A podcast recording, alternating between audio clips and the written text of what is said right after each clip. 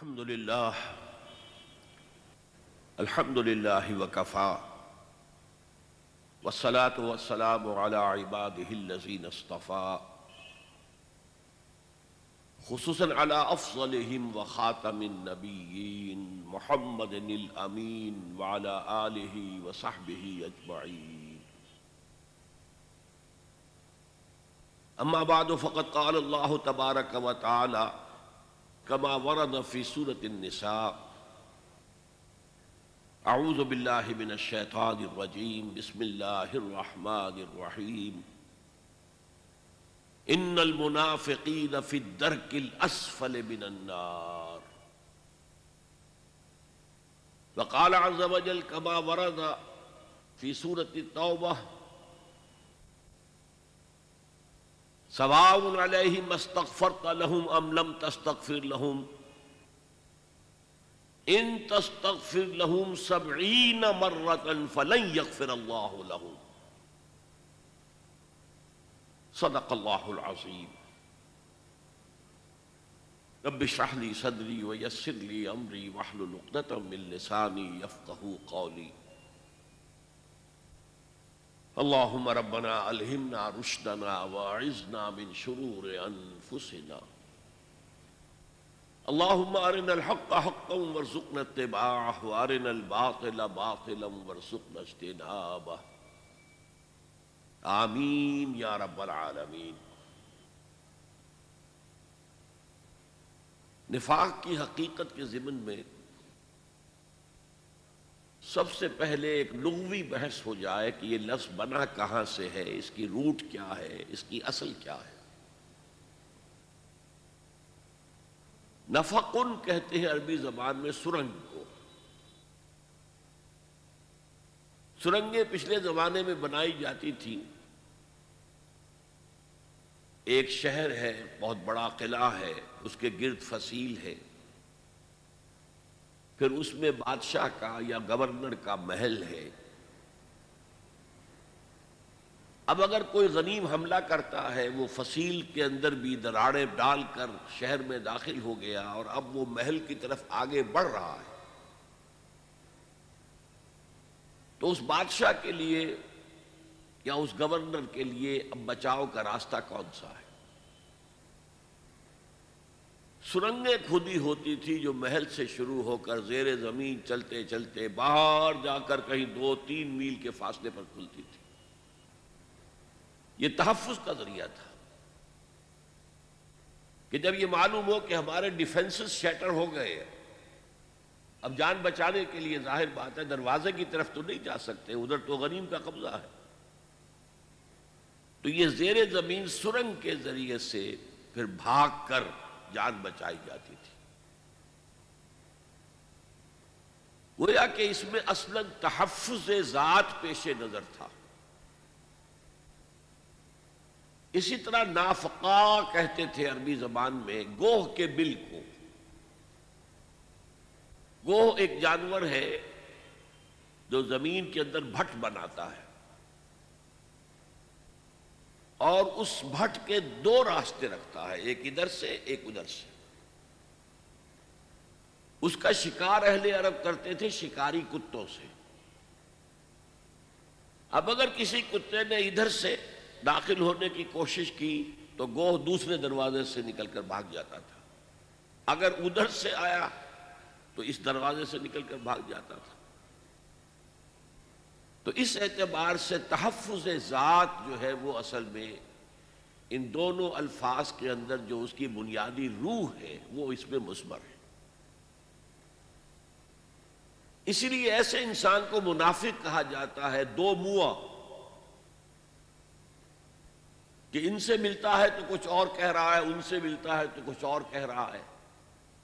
ان کے پاس جاتا ہے تو ان کے ساتھ دوستی گاٹھتا ہے، ان کے مخالفوں کے پاس جاتا ہے تو ان کے ساتھ بھی اپنے گڈ باکس کے اندر رکھنا چاہتا ہے. یہ ہے اصل میں نفاق. اب نفاق کی بہت سی مختلف طرز کی تقسیمیں کی گئی ہیں نفاق کی حقیقت کو سمجھانے کے لیے. ایک ہے عقیدے کا نفاق، انسان جان بوجھ کر دھوکہ دے رہا ہو. اپنے بچاؤ کے لیے. ایک ہے عمل کا نفاق، اگرچہ دل کے اندر اس کا کوئی ارادہ ایسا نہ ہو لیکن پھر بھی اس کے عمل کے اندر دو عملی پائی جاتی ہے. میں نے اسے ذرا مختلف انداز میں تقسیم کیا ہے. ایک ہے شعوری نفاق، جبکہ منافق کو معلوم ہوتا ہے کہ میں منافق ہوں، میں مسلمان نہیں ہوں، مومن نہیں ہوں. اور ایک غیر شعوری نفاق ہوتا ہے جس میں منافق اپنے آپ کو مسلمان سمجھتا ہے،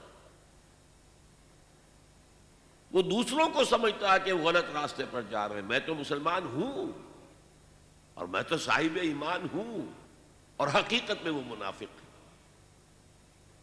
تو ایک شعوری نفاق ہے اور ایک غیر شعوری نفاق ہے. اس شعوری نفاق کے لیے دو مثالیں میں آپ کو دے سکتا ہوں.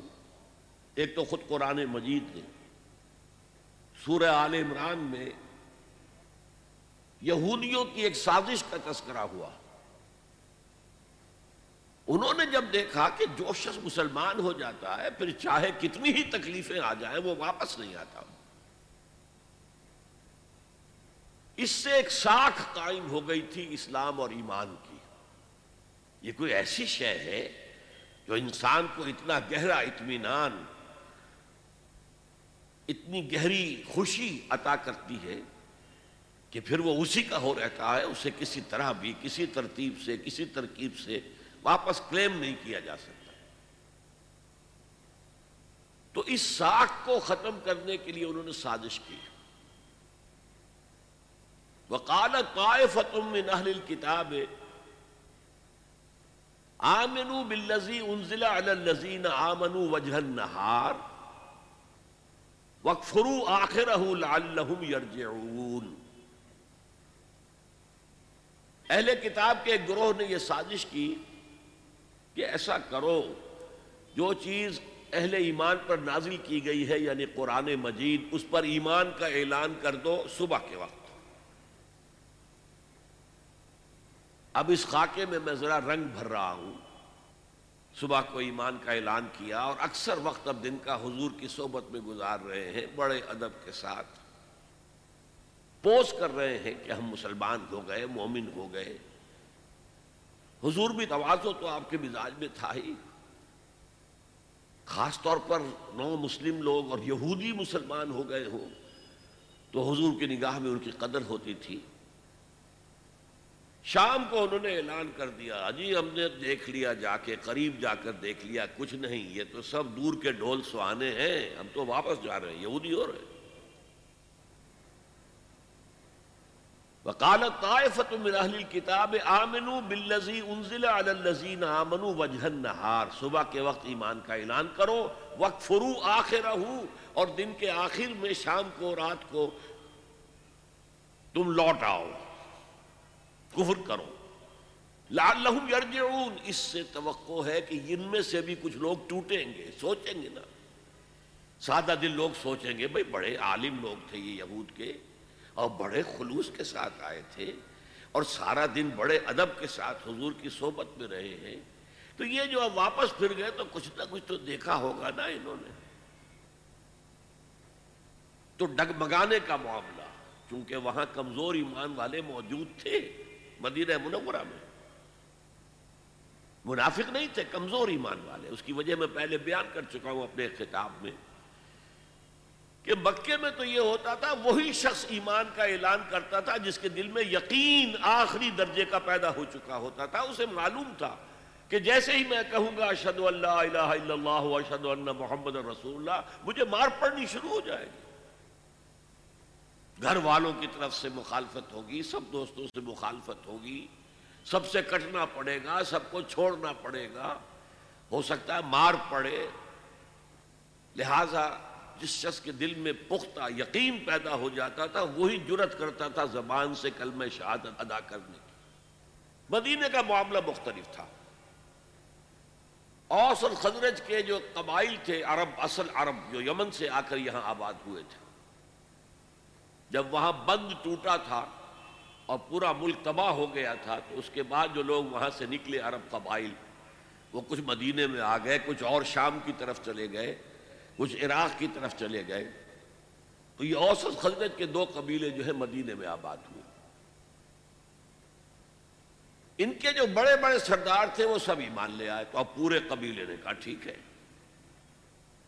اپنے سرداروں کی پیروی میں ایمان لے آئے. نہ انہیں کوئی کوفت اٹھانی پڑی، نہ کوئی تکلیف اٹھانی پڑی، نہ گھر والوں کو چھوڑنا پڑا، کچھ بھی نہیں، کوئی قیمت دینی نہیں پڑی. حالات کس قدر مختلف تھے، لہذا ان میں پکے بھی تھے تو کچے بھی تھے، پختہ ایمان والے بھی تھے تو ذرا کمزور ایمان والے بھی تھے. اور ایسے کمزور ایمان والوں کے دلوں میں یہ وسوسہ اندازی کرنا بہت آسان تھا. جیسے میں نے آپ سے عرض کیا تھا، تحویل قبلہ پر یہودیوں نے شور مچا دیا تھا، اور بہت سے اہل ایمان جو ہیں ان کے دلوں میں بھی وسوسہ پیدا ہو گیا تھا. یہودیوں نے کہا یہ کیسا رسول ہے، کیسا نبی ہے، اس کا قبلہ ہی معین نہیں. پہلے یہ شمال کی طرف رخ کر کے نماز پڑھ رہا تھا، اب یہ جنوب کی طرف رخ کر لیا ہے. تو قبلہ ہی جس کا معین نہ ہو وہ کہاں کا رسول، کہاں کا نبی. تو کچھ کمزور ایمان والے لوگ بھی ان کے پروپیگنڈے سے متاثر ہو گئے. چاہے زبان سے کچھ نہیں کہا، یہ دل کے اندر تو ایک وسوسہ پیدا ہو گیا نا. اس لیے بڑی لمبی بحث آئی ہے. سورہ بقرہ کا سترواں رکوع، اٹھارہواں رکوع، دو رکوع پورے اسی مضمون پر ہیں.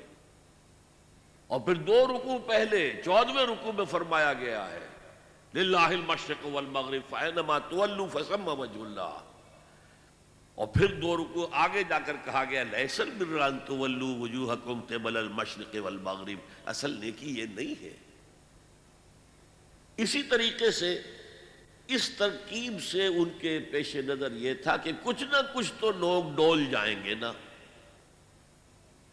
کچھ نہ کچھ لوگوں کے دلوں کے اندر تو یہ احساس ہوگا بھائی یہ لوگ آئے تھے بڑی شرافت کے ساتھ، اور یہ لوگ یہود کے علماء میں سے ہیں، یہ ایمان لائے اور یہ کس قدر ادب کے ساتھ حضور کی صحبت میں رہے. اب شام کو انہوں نے جو کفر کا اعلان کیا، واپس ہم تو یہودیت کی طرف جا رہے ہیں، آخر کچھ تو ہوگا نا جو انہوں نے دیکھا ہوگا.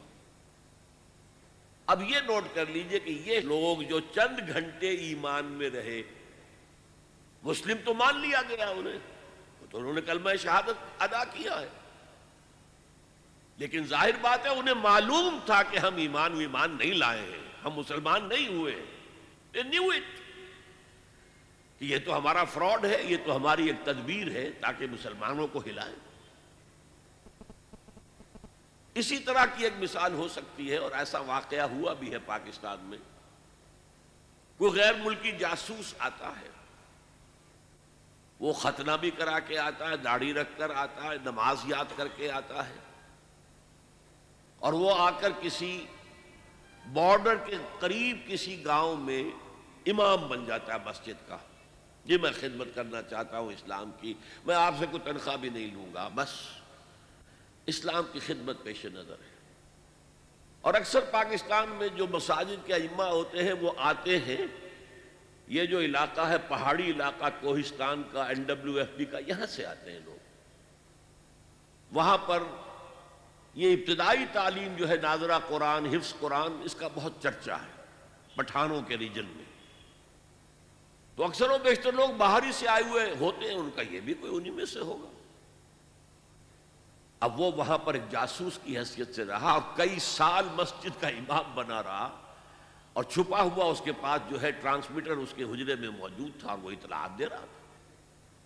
ظاہر ہے اسے معلوم ہے میں اسلام نہیں لایا، میں ایمان نہیں لایا، میں تو صرف جاسوسی کے مقصد کے لیے مسلمان بنا ہوں. تو یہ ہے شعوری نفاق، جس کو کہ انسان جانتا ہے، خود متنبہ ہے کہ میں نہ مومن ہوں، نہ مسلم ہوں، میں منافق ہوں. اس کے برعکس دور نبوت کے دوران ہم جتنا نفاق دیکھتے ہیں وہ غیر شعوری نفاق تھا اکثر و بیشتر. اس کا پس منظر کیا ہے؟ ایک شخص تک اسلام کی دعوت پہنچی، اس کے دل نے گواہی دی ہاں یہ حق ہے، اس کی فطرت کے اندر اس کی طرف کشش پیدا ہو گئی. یا پورا قبیلہ ایمان لے آیا، وہ بھی ایمان لے آیا، کوئی دھوکہ دینے کی نیت نہیں تھی، منافق نہیں تھا، ایمان لایا تھا. لیکن اب مختلف قسم کے لوگ ہیں. کچھ لوگ تو وہ ہوتے ہیں جو کسی شے کو اختیار کرتے ہیں تو ہرچہ باد آباد، اب جو ہو سو ہو. ماں کشتی دراب انداختیم، اب ہم نے اپنی کشتی جو ہے سمندر میں ڈال دی ہے، اب جو ہو سو ہو. کشتی تیرے گی تو ہم بھی تیریں گے، ڈوبے گی تو ہم بھی ڈوبیں گے، تیار ہیں ہم اس کے لیے.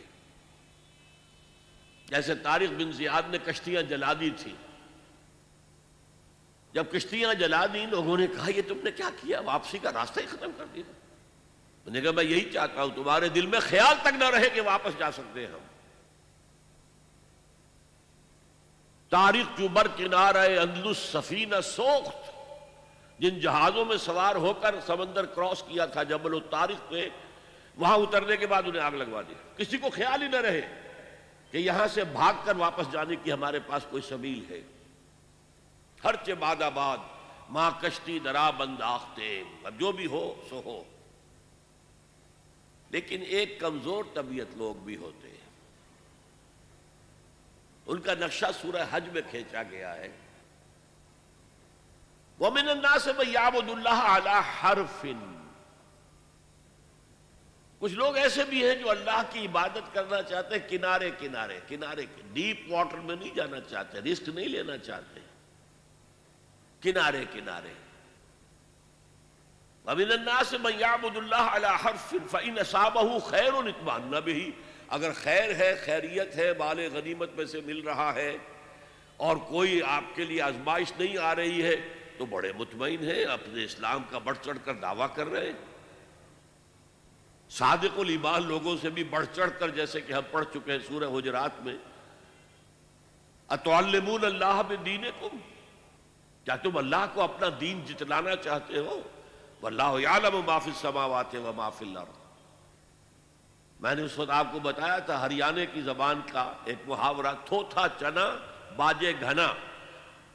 وہ چنا جس کو اندر سے کیڑا کھا چکا ہو، اوپر جو چھلکا تو ہے اندر کچھ نہیں ہے، اس میں آواز زیادہ ہوتی ہے، کھنکتا ہے، جیسے خالی برتن کھنکتا ہے. ایسے ہی وہ لوگ کہ جن کے اندر ایمان نہیں تھا وہ زیادہ کھلکتے تھے، زیادہ جو ہے اپنا احسان جتاتے تھے، ہم تو لڑے بھیڑے غیر ایمان لے آئے. تو یہی حال ان منافقین کا تھا. جب ان کے سامنے اب تقاضے آئے، مطالبے آئے، اچھا بھائی ایمان لائے ہو تو اب نکلو اللہ کی راہ میں، جان ہتھیلی پر رکھو، آؤ، قتال کا مرحلہ شروع ہو چکا ہے. اب یہ ذرا پیچھے کو ہٹتے تھے. اسے ارتداد کہتے ہیں. ارتداد ایک تو یہ ہے کہ کھلم کھلا کوئی شخص اسلام کو چھوڑ کر مرتد ہو گیا، عیسائی ہو گیا یا کچھ اور ہو گیا، مرتد. ایک ارتداد ہے پیچھے پسپائی اختیار کرنا، قدم بہ قدم قدم بہ قدم پیچھے ہٹنا. یا اگر وقت آیا ہے کہ حضور نے کہا بھائی اب ایک ایسی ضرورت ہے اور ایسی مہم درپیش ہے جس کے لیے مال کی ضرورت ہے، تو آؤ اب انفاق کرو، خرچ کرو اللہ کی راہ میں. ان دونوں سے ان کی جان جاتی تھی. اب اگر تو ان میں صرف ضعف ایمان تھا، ایمان کی کمزوری تھی، تو اگر تقصیر ہو جاتی تھی، کوتاہی ہوتی تھی تو وہ اس کا اعتراف کرتے تھے اور حضور کے پاس آ کر کہتے تھے حضور ہم سے غلطی ہو گئی، ہم نہیں جا سکے آپ کے ساتھ مہم پر، آپ ہمارے لیے استغفار کریں اللہ سے. جب تک تو یہ صورت تھی تو اسے نفاق نہیں کہا جا سکتا. اعتراف ہو اور استغفار اللہ سے بھی کیا جائے، پروردگار معاف فرما دے، مجھ سے کوتاہی ہوئی ہے، اور اے نبی آپ بھی میرے لیے استغفار کریں تاکہ اللہ تعالیٰ جو ہے مجھے معاف کر دے. تو ضعف ایمان تو ہے، نفاق نہیں ہے. قرآن مجید نے ضعف ایمان کو تعبیر کیا ہے مرض، فی قلوبہم مرض فزادہم اللہ مرضا، ان کے دلوں میں ایک روگ ہے تو اللہ نے اس روگ کو بڑھا دیا ہے. اللہ کا قانون یہ ہے کہ آپ ہدایت کے راستے پر چلنا چاہیں، ہدایت کا راستہ کھولتا چلا جائے گا اور ہمت آپ کو دیتا رہے گا، بڑھتے جاؤ بڑھتے جاؤ بڑھتے جاؤ. غلط راستے پہ جانا چاہتے ہیں اللہ تعالیٰ وہ کھول دے گا. بے حیائی کے راستے پر جانا چاہتے ہیں تو پہلے برقع اترے گا, پھر سر پر سے چادر اور دوپٹہ اترے گا, پھر آپ کی کے بازو جو ہے سلیو لیس ہو جائیں گے. ہوتے ہوتے کہاں تک آپ پہنچ جائیں گے اب نہیں کہہ سکتے. مغربی عورت کہاں پہنچ گئی ہے, بالکل لباس سے باہر آنا چاہتی ہے, لباس کو تو برداشت کرنا نہیں چاہتی ہے اپنے بدن کے اوپر. بہرحال نیکی کے راستہ اختیار کرو گے, فَسَنُيَسِّرُهُ لِلْيُسْرَى, بدی کا راستہ اختیار کرو گے فَسَنُيَسِّرُهُ لِلْعُسْرَى. اور اگر آپ نے ایک روگ جو ہے اپنے دل میں, مال اور جان کی محبت جو ہے اتنی ہے کہ آپ کو اللہ کی راہ میں آگے بڑھنے نہیں دے رہی, جہاد فی سبیل اللہ کے لیے جان اور مال خرچ کرنے کی اجازت نہیں دے رہی, قتال فی سبیل اللہ کے لیے میدان میں آنے کی اجازت نہیں دے رہی, تو آپ کے دلوں میں ایک روگ ہے, ایک مرض ہے, ایک بیماری ہے. اور اللہ پھر اسی پر آپ کو چھوڑ دیتا ہے, ٹھیک ہے اس بیماری کے اندر مبتلا رہو. لیکن یہ ضعف ایمان جو ہے اسے نفاق نہیں کہیں گے جب تک اعتراف تقصیر ہے اور استغفار ہے اللہ سے, اور رسول کے پاس آ کر بھی معافی طلب کی جا رہی ہے اور ان سے بھی درخواست ہو رہی ہے کہ آپ بھی ہمارے لیے اللہ سے دعا کریں, استغفار فرمائیں تاکہ اللہ ہمیں بخش دے. لیکن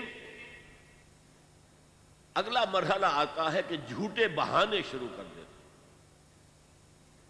کب تک ہم اپنا اعتراف تقصیر کرتے رہیں گے, ہماری حیثیت کیا رہ جائے گی, ہماری عزت کیا رہ جائے گی.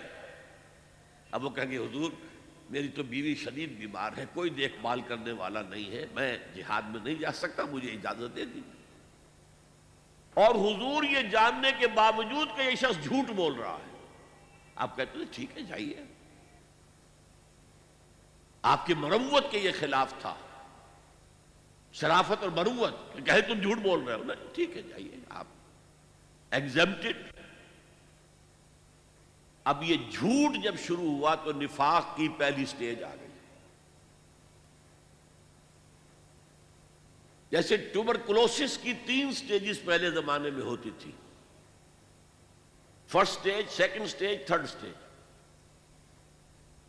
تھرڈ سٹیج پر آنے کے بعد مرض لا علاج ہوتا تھا. اب تو خیر ٹھیک ہے دوائیاں بہت سی ایجاد ہو گئی ہیں, لیکن تھرڈ سٹیج کو پہنچ کر پھر پچھلے زمانے میں کوئی توقع نہیں ہوتی تھی کہ اب دوبارہ صحت یاب ہو سکتا ہے. پہلی سٹیج اور سیکنڈ سٹیج میں اگر کچھ علاج ہو جائے تو بچنے کی توقع ہے.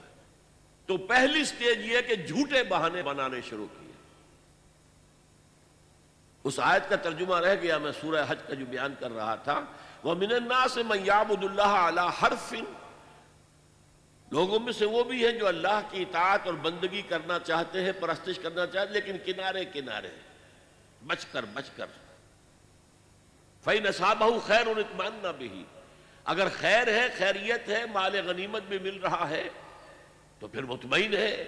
وَإِنْ أَصَابَتْهُ الْفِتْنَةُ انْقَلَبَ عَلَى وَجْهِهِ خَسِرَ الدُّنْيَا وَالْآخِرَةَ, اگر کوئی فتنہ آ گیا, آزمائش آ گئی, کوئی امتحان آ گیا تو اوندے منہ گر پڑتے ہیں. یہ خسارہ ہے دنیا اور آخرت دونوں. سورہ حج کے بارے میں آپ کو بتا چکا ہوں کہ یہ عام خیال تو یہ کہ یہ مدنی ہے, مدنی نہیں, یہ مکی ہے, لیکن مکی دور کے بالکل آخری زمانے کی صورتوں میں سے. مکی دور میں, مکی قرآن میں دو تہائی قرآن ہے مکی, جو مکے میں نازل ہوا. اس میں صرف ایک مقام پر نفاق کا ذکر آیا ہے, سورہ عنکبوت میں بس. اور اس وقت کیا ہو رہا تھا, بڑی شدید جو آزمائشیں ہو رہی تھی صحابہ کرام کو, اور ان میں سے کچھ حضرات حضور کی خدمت میں حاضر ہوئے. حضور اب ہمارے لیے یہ امتحانات ناقابل برداشت ہو رہے ہیں, الا تدعو لنا, آپ اللہ سے ہمارے لیے دعا نہیں کرتے کہ اللہ کی نصرت خصوصی آ جائے. حضرت خباب الارت نے اپنے کمر سے کرتا اٹھا کر دیکھا, حضور دیکھیے میری پوری کمر جلی ہوئی ہے, مجھے دہتے ہوئے انگاروں پر لٹایا گیا ہے, میری کمر کی کھلڑی کھال یہ جلی ہے, اور پھر پیٹھ پر چربی ہوتی ہے وہ پگھلی ہے, تو اس سے وہ انگارے جو ہیں وہ ٹھنڈے پڑے. حضور نے جواب دیا, خدا کی قسم تم جلدی مچا رہے ہو, تم سے پہلے تو امتوں کے ساتھ ایسا بھی ہوا جو ایمان والے تھے کہ انہیں زندہ آگ میں جلا دیا گیا یا ان کو زمین میں گاڑ کر آدھا دھڑ زمین میں گڑا ہوا ہے اور اوپر سر کے اوپر آری رکھ کے چیرنا شروع کیا، دو حصوں میں بانٹ دیا، یہ بھی ہوا ہے۔ اور لوہے کے کنگھوں سے ان کے جسم سے ہڈیوں پر سے گوشت کھرچ دیا گیا، لیکن وہ پھر بھی ثابت قدم رہے۔ تم ابھی سے گھبرا گئے۔ اس وقت سورہ عنکبوت بھی نازل ہوئی، الف لام میم، احسب الناس ان یترکوا ان یقولوا آمنا وهم لا یفتنون۔ کیا لوگوں نے یہ سمجھا تھا کہ وہ بچ جائیں گے، چھوٹ جائیں گے صرف یہ کہنے پر کہ ہم ایمان لے آئے، اور انہیں آزمایا نہ جائے گا؟ وَلَقَدْ فَتَنَّا الَّذِينَ مِن قَبْلِهِمْ، ہم نے جو بھی ان سے پہلے اس راستے پر آئے انہیں آزمایا، خوب آزمایا۔ فَلَيَعْلَمَنَّهُ الَّذِينَ آمَنُوا صَدَقُوا وَلَيَعْلَمَنَّ الْكَاذِبِينَ، اللہ لازماً ظاہر کر دے گا کون سچے ہیں اپنے دعوی ایمان میں اور کون جھوٹے، جھوٹ موٹ کا دعویٰ کر رہے ہیں۔ اور آگے چل کر اسی رکوع میں فرمایا وَلَيَعْلَمَنَّ اللَّهُ الَّذِينَ آمَنُوا وَلَيَعْلَمَنَّ الْمُنَافِقِينَ، اور اللہ تعالیٰ کھول دے گا کون ہے صاحب ایمان اور کون منافق ہے۔ بس یہ ایک لفظ ہے پورے مکی قرآن میں۔ یہ مرض اصل میں ظاہر ہوا ہے مدینے میں آ کر۔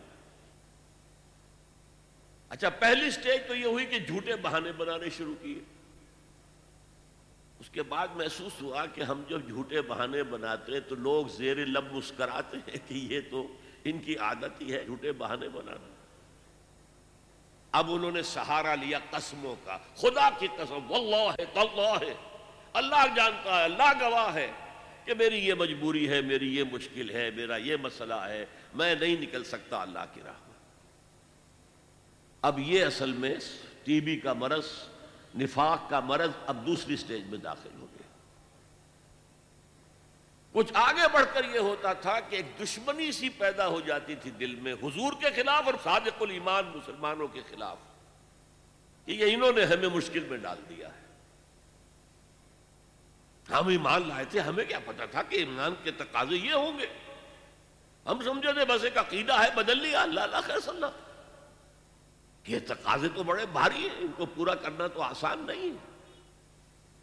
وہ جو اقبال کہتا ہے تو بچا بچا کے نہ رکھ اسے تیرا آئینہ ہے وہ آئینہ کہ شکستہ ہو تو عزیز تر ہے نگاہ آئینہ ساز میں۔ جان اور مال بچاؤ نہیں، خرچ کرو۔ آئینہ ٹوٹا ہوا کس کو پسند آتا ہے؟ اللہ کو تو تمہاری ٹوٹی ہوئی لاش زیادہ پسند ہے بنسبت تمہارے زندہ وجود کے۔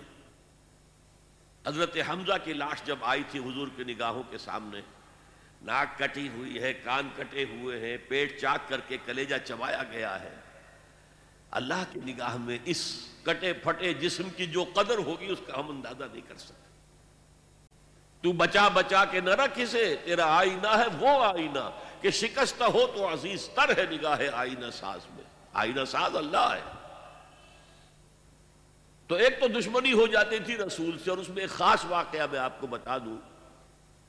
حضور نے مدینہ تشریف آوری کے چھ مہینے کے بعد ساتویں مہینے سے چھوٹے چھوٹے چھاپہ مار دستے بھیجنے شروع کر دیے to threaten the life line of Mecca. مکے کی جو ساری معیشت تھی وہ تجارت پر تھی، اور اگر آپ تاریخی حیثیت سے جاننا چاہیں کہ یہ لنک بن گئے تھے trade between east and west. دیکھیے، جب تک نہر سویز نہیں تھی تو مشرق و مغرب کے درمیان سمندری راستہ تو کوئی نہیں تھا۔ ابھی چودہ سو اٹھانوے جب آئے گا، کوئی ایک ہزار برس کے بعد، تب وہ راستہ جو ہے ملے گا انسان کو کہ round the Cape of Good Hope افریقہ کی جنوب تک جا کے پھر جاؤ تو مشرق کا راستہ کھلا ہے۔ تو ہوتا کیا تھا، یورپ سے سامان تجارت آیا اور شام کے ساحل پر اتر گیا۔ ادھر ایسٹ انڈیز سے جاوا، سماٹرا، ہندوستان، چائنا، ادھر سے مال آیا سمندر کے راستے سے اور یمن کے ساحل پر اتر گیا۔ And between these two points caravans of the Quraysh, they were going to and fro.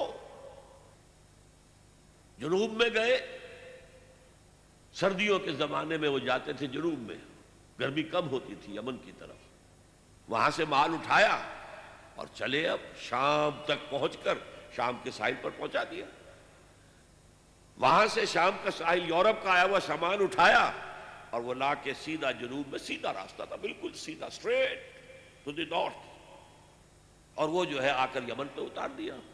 یمن سے پھر مشرقی ممالک کے تاجر وہ خریدیں گے اور لے جائیں گے کشتیوں کے ذریعے سے، شام سے یورپ کے تاجر وہ جو ہے وہ خریدیں گے اور لے جائیں گے۔ تو یہ کنیکشن بن گئے تھے between the trade between east and west, اور ان کو یہ سہولت حاصل تھی، پروٹیکشن حاصل تھی کہ کوئی بھی قبیلہ عرب کا ان کے کیروانز کے اوپر حملہ نہیں کر سکتا تھا، because they were the custodians of کعبہ، اور تمام قبیلوں کے بت کعبے میں رکھے ہوئے تھے، as if they were hostages with them. کوئی قبیلہ ان کے خلاف جارحیت کرے گا تو وہ اس کے بت کی گردن مروڑ کر باہر پھینکیں گے۔ اس وجہ سے انہیں اس پوری تجارت کے اندر، اور ان کی جو مالی حیثیت بہت بہتر تھی قریش کی بقیہ پورے عرب سے، اس کا سبب یہ تھا۔ اب حضور نے کیا کیا؟ اسے تھریٹن کیا، we are very much here now, this can be called the economic blockade of Mecca. یہ تھا پھر جس کے نتیجے میں، اچھا اس وقت تک قرآن مجید میں قتال کا حکم نہیں آیا تھا، یہ حضور کی اپنی تدبیر تھی، اپنا اجتہاد تھا۔ تو وہ کہتے ہیں دیکھو جی ابھی قرآن میں تو حکم آیا نہیں، یہ تو کچھ ایڈونچرس آدمی معلوم ہوتے ہیں، ایمبیشس آدمی معلوم ہوتے ہیں، انہوں نے ہمیں مصیبت میں ڈال دیا۔ پھر ان کا کہنا یہ تھا کہ بھائی دعوت سے، تبلیغ سے، نصیحت سے، ٹھنڈی ٹھنڈی باتوں سے اپنی بات پھیلاؤ، یہ کیا چھیڑنا قریش کو کہ پھر جنگوں کا آغاز ہو جائے۔ اندر تو تھی اپنی بزدلی، لیکن اس کے اوپر ردے چڑھ رہے تھے فلسفے کے۔ جیسے ہم کہتے ہیں کہ اگر کسی کو گڑ دے کر مارا جائے تو زہر ضرور دینا ہے، تو اس اعتبار سے وہ حضور سے بھی اپنے دل میں عداوت محسوس کرنے لگے۔ اور یہ جو مسلمان ہیں، یہ فینیٹکس، یہ پاگل، یہ جذباتی لوگ، یہ نہ دائیں دیکھتے نہ بائیں دیکھتے ہیں، نہ سامنے کے خطرات نہ پیچھے کے حالات، نہ انہیں اپنے بیوی بچوں کا کوئی خیال ہے، کچھ بھی نہیں، اور یہ فوراً کھڑے ہو جاتے ہیں، چل پڑتے ہیں، فوراً لبیک کہتے ہیں۔ جب یہ لبیک کہتے ہیں تو ہم نمایاں ہو گئے نا، اگر سب بیٹھے رہتے تو ہم بھی انہی میں شامل رہتے۔ اس وجہ سے پھر وہ عداوت کا درجہ ان کے اندر پیدا ہو گیا۔ یہ تھرڈ سٹیج ہے ٹیوبرکلوسس کی۔ نفاق جب اس درجے کو پہنچ جاتا تھا تو اب اس کے علاج کا کوئی امکان نہیں تھا۔ یہ ہے غیر شعوری نفاق، وہ اپنے آپ کو مسلمان سمجھتے تھے، مسلح سمجھتے تھے، تو یہ پھیلا رہے محمد اور اس کے ساتھی صلی اللہ علیہ وسلم، خام خواہ چیلنج کر رہے ہیں قریش کو۔ یہ انداز جیسے کہ سورہ بقرہ کے دوسرے رکوع میں ہے، وَإِذَا قِيلَ لَهُمْ لَا تُفْسِدُوا فِي الْأَرْضِ قَالُوا إِنَّمَا نَحْنُ مُصْلِحُونَ۔ جب ان سے کہا جاتا تھا دیکھو اللہ کے دین کو قائم کرنے کے لیے ایک جمعیت فراہم ہوئی ہے، اس کے امیر محمد ہیں صلی اللہ علیہ وسلم، اور اب عالمی اصلاح کا ایک پروگرام پیش نظر ہے، تم اس جماعتی زندگی میں رخنہ ڈال رہے ہو تو گویا کہ فساد مچا رہے ہو۔ وہ کہتے نہیں، ہم تو جی اصلاح چاہتے ہیں، مصلحین ہیں، یہ فساد تو تم مچا رہے ہو، جنگیں تم نے شروع کر دی ہیں، ہم تو کہتے ہیں کہ صلح کے ساتھ کام کرو، اور دعوت و تبلیغ کے ذریعے سے، صرف اس مشنری زیل کے ذریعے سے اپنی بات کو پھیلاؤ۔ یہ تھے مدینے کے منافقین۔ اب چند باتیں میں اس نفاق کے ضمن میں اور عرض کر دوں۔ حضور نے فرمایا صلی اللہ علیہ وسلم نفاق کے بارے میں، ما خافہ الا مومن وما امنہ الا منافق۔ نفاق کا خوف رہتا ہے صرف صاحب ایمان کو، اور نفاق سے اپنے آپ کو محفوظ سمجھتا ہے صرف منافق۔ صاحب ایمان کو ہمیشہ اس فکر میں رہتے تھے ہم سے کوئی کمزوری ظاہر نہ ہو جائے، مال اور اولاد کی محبت کہیں ہمارے قدم نہ روک لے، کہیں اللہ کے ہاں ہمارا شمار منافقین میں نہ ہو جائے. کوئی چھوٹی سی تقصیر ہو گئی تو وہ بھی انہیں معلوم ہوتا تھا کہ جیسے پہاڑ ان کے سروں پر آ گیا ہے. حضور نے فرمایا کچھ لوگ ایسے ہوتے ہیں کہ اگر گناہ کر بیٹھتے ہیں تو ایسے محسوس کرتے ہیں کہ پہاڑ تلے آ گئے، اتنا بوجھ، اتنا احساس کے اوپر ثقل. اور کچھ لوگ ایسے ہوتے ہیں کہ بڑے سے بڑا گناہ کر کے بس اتنا سا احساس ہوتا ہے کہ ناک پر مکھی بیٹھ گئی کہ ہم نے یوں کیا اڑا دیا، بس اتنا احساس. وہ ضمیر نام کی اندر شے وہ بتاتی تو ہے تم نے غلط کام کیا، اس سے زیادہ نہیں، مکھی اڑا دی خلاص. تو ما امنہ الا منافقون، نفاق سے اپنے آپ کو محفوظ اور معمون سمجھتا ہے صرف منافق. یہ غیر شعوری نفاق ہے نا، وہ نہیں بات جانتا کہ میں منافق ہوں، وہ تو کہتا ہے میں مسلم ہوں، میں محمد کے پیچھے نمازیں پڑھتا ہوں صلی اللہ علیہ وسلم، میں روزے رکھتا ہوں،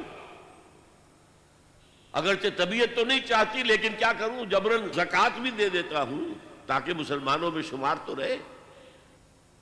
تو وہ تو اپنے آپ کو مسلمان سمجھتا تھا، تھا منافق. تو ما امنہ الا منافق وما خافہ الا مومن، مومن کو خوف رہتا ہے کہ کہیں میں نفاق کی سرحدوں کے اندر داخل نہ ہو جاؤں. یہی وجہ دو واقعے سن لیجئے. ایک انصاری صحابی ہے حضرت حنظلہ رضی اللہ تعالی عنہ.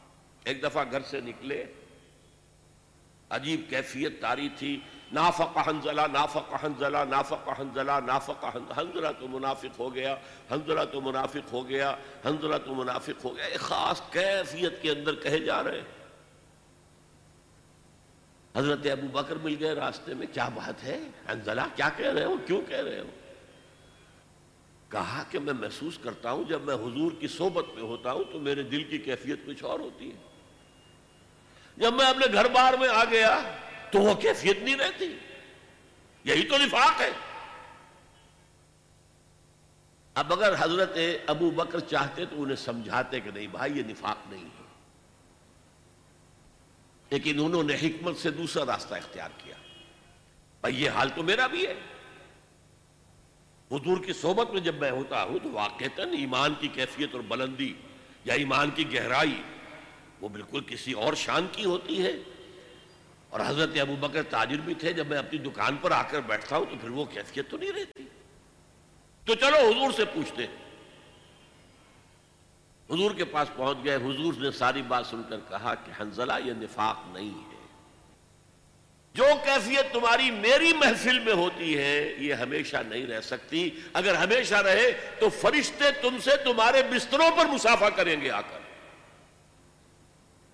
فَإِنَّهَا يَا حَنْزَلَةُ سَاعَةً فَسَاعَةً، یہ کیفیت تو کبھی کبھی کبھی کبھی محسوس ہوتی ہے. اس طرح کا ایمان، اتنا گہرا ایمان، اتنا یقین والا ایمان.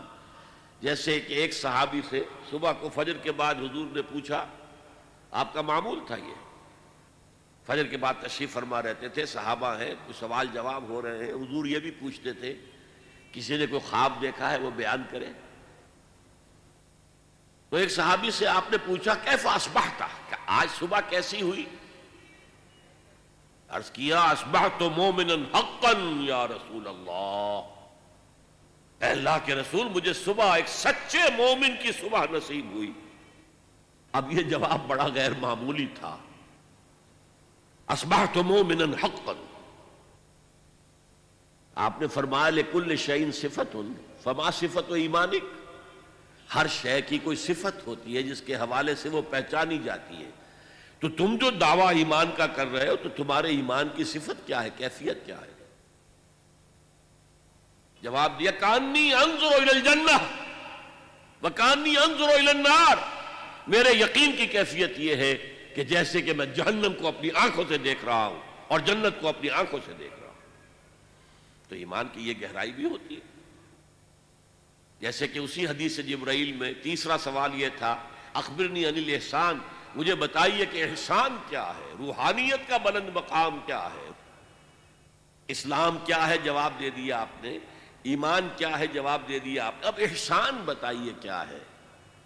فرمایا ان تعبد اللہ کانک تراہ، فَإِنْ لَمْ تَكُنْ تَرَاهُ فَإِنَّهُ يَرَاكَ.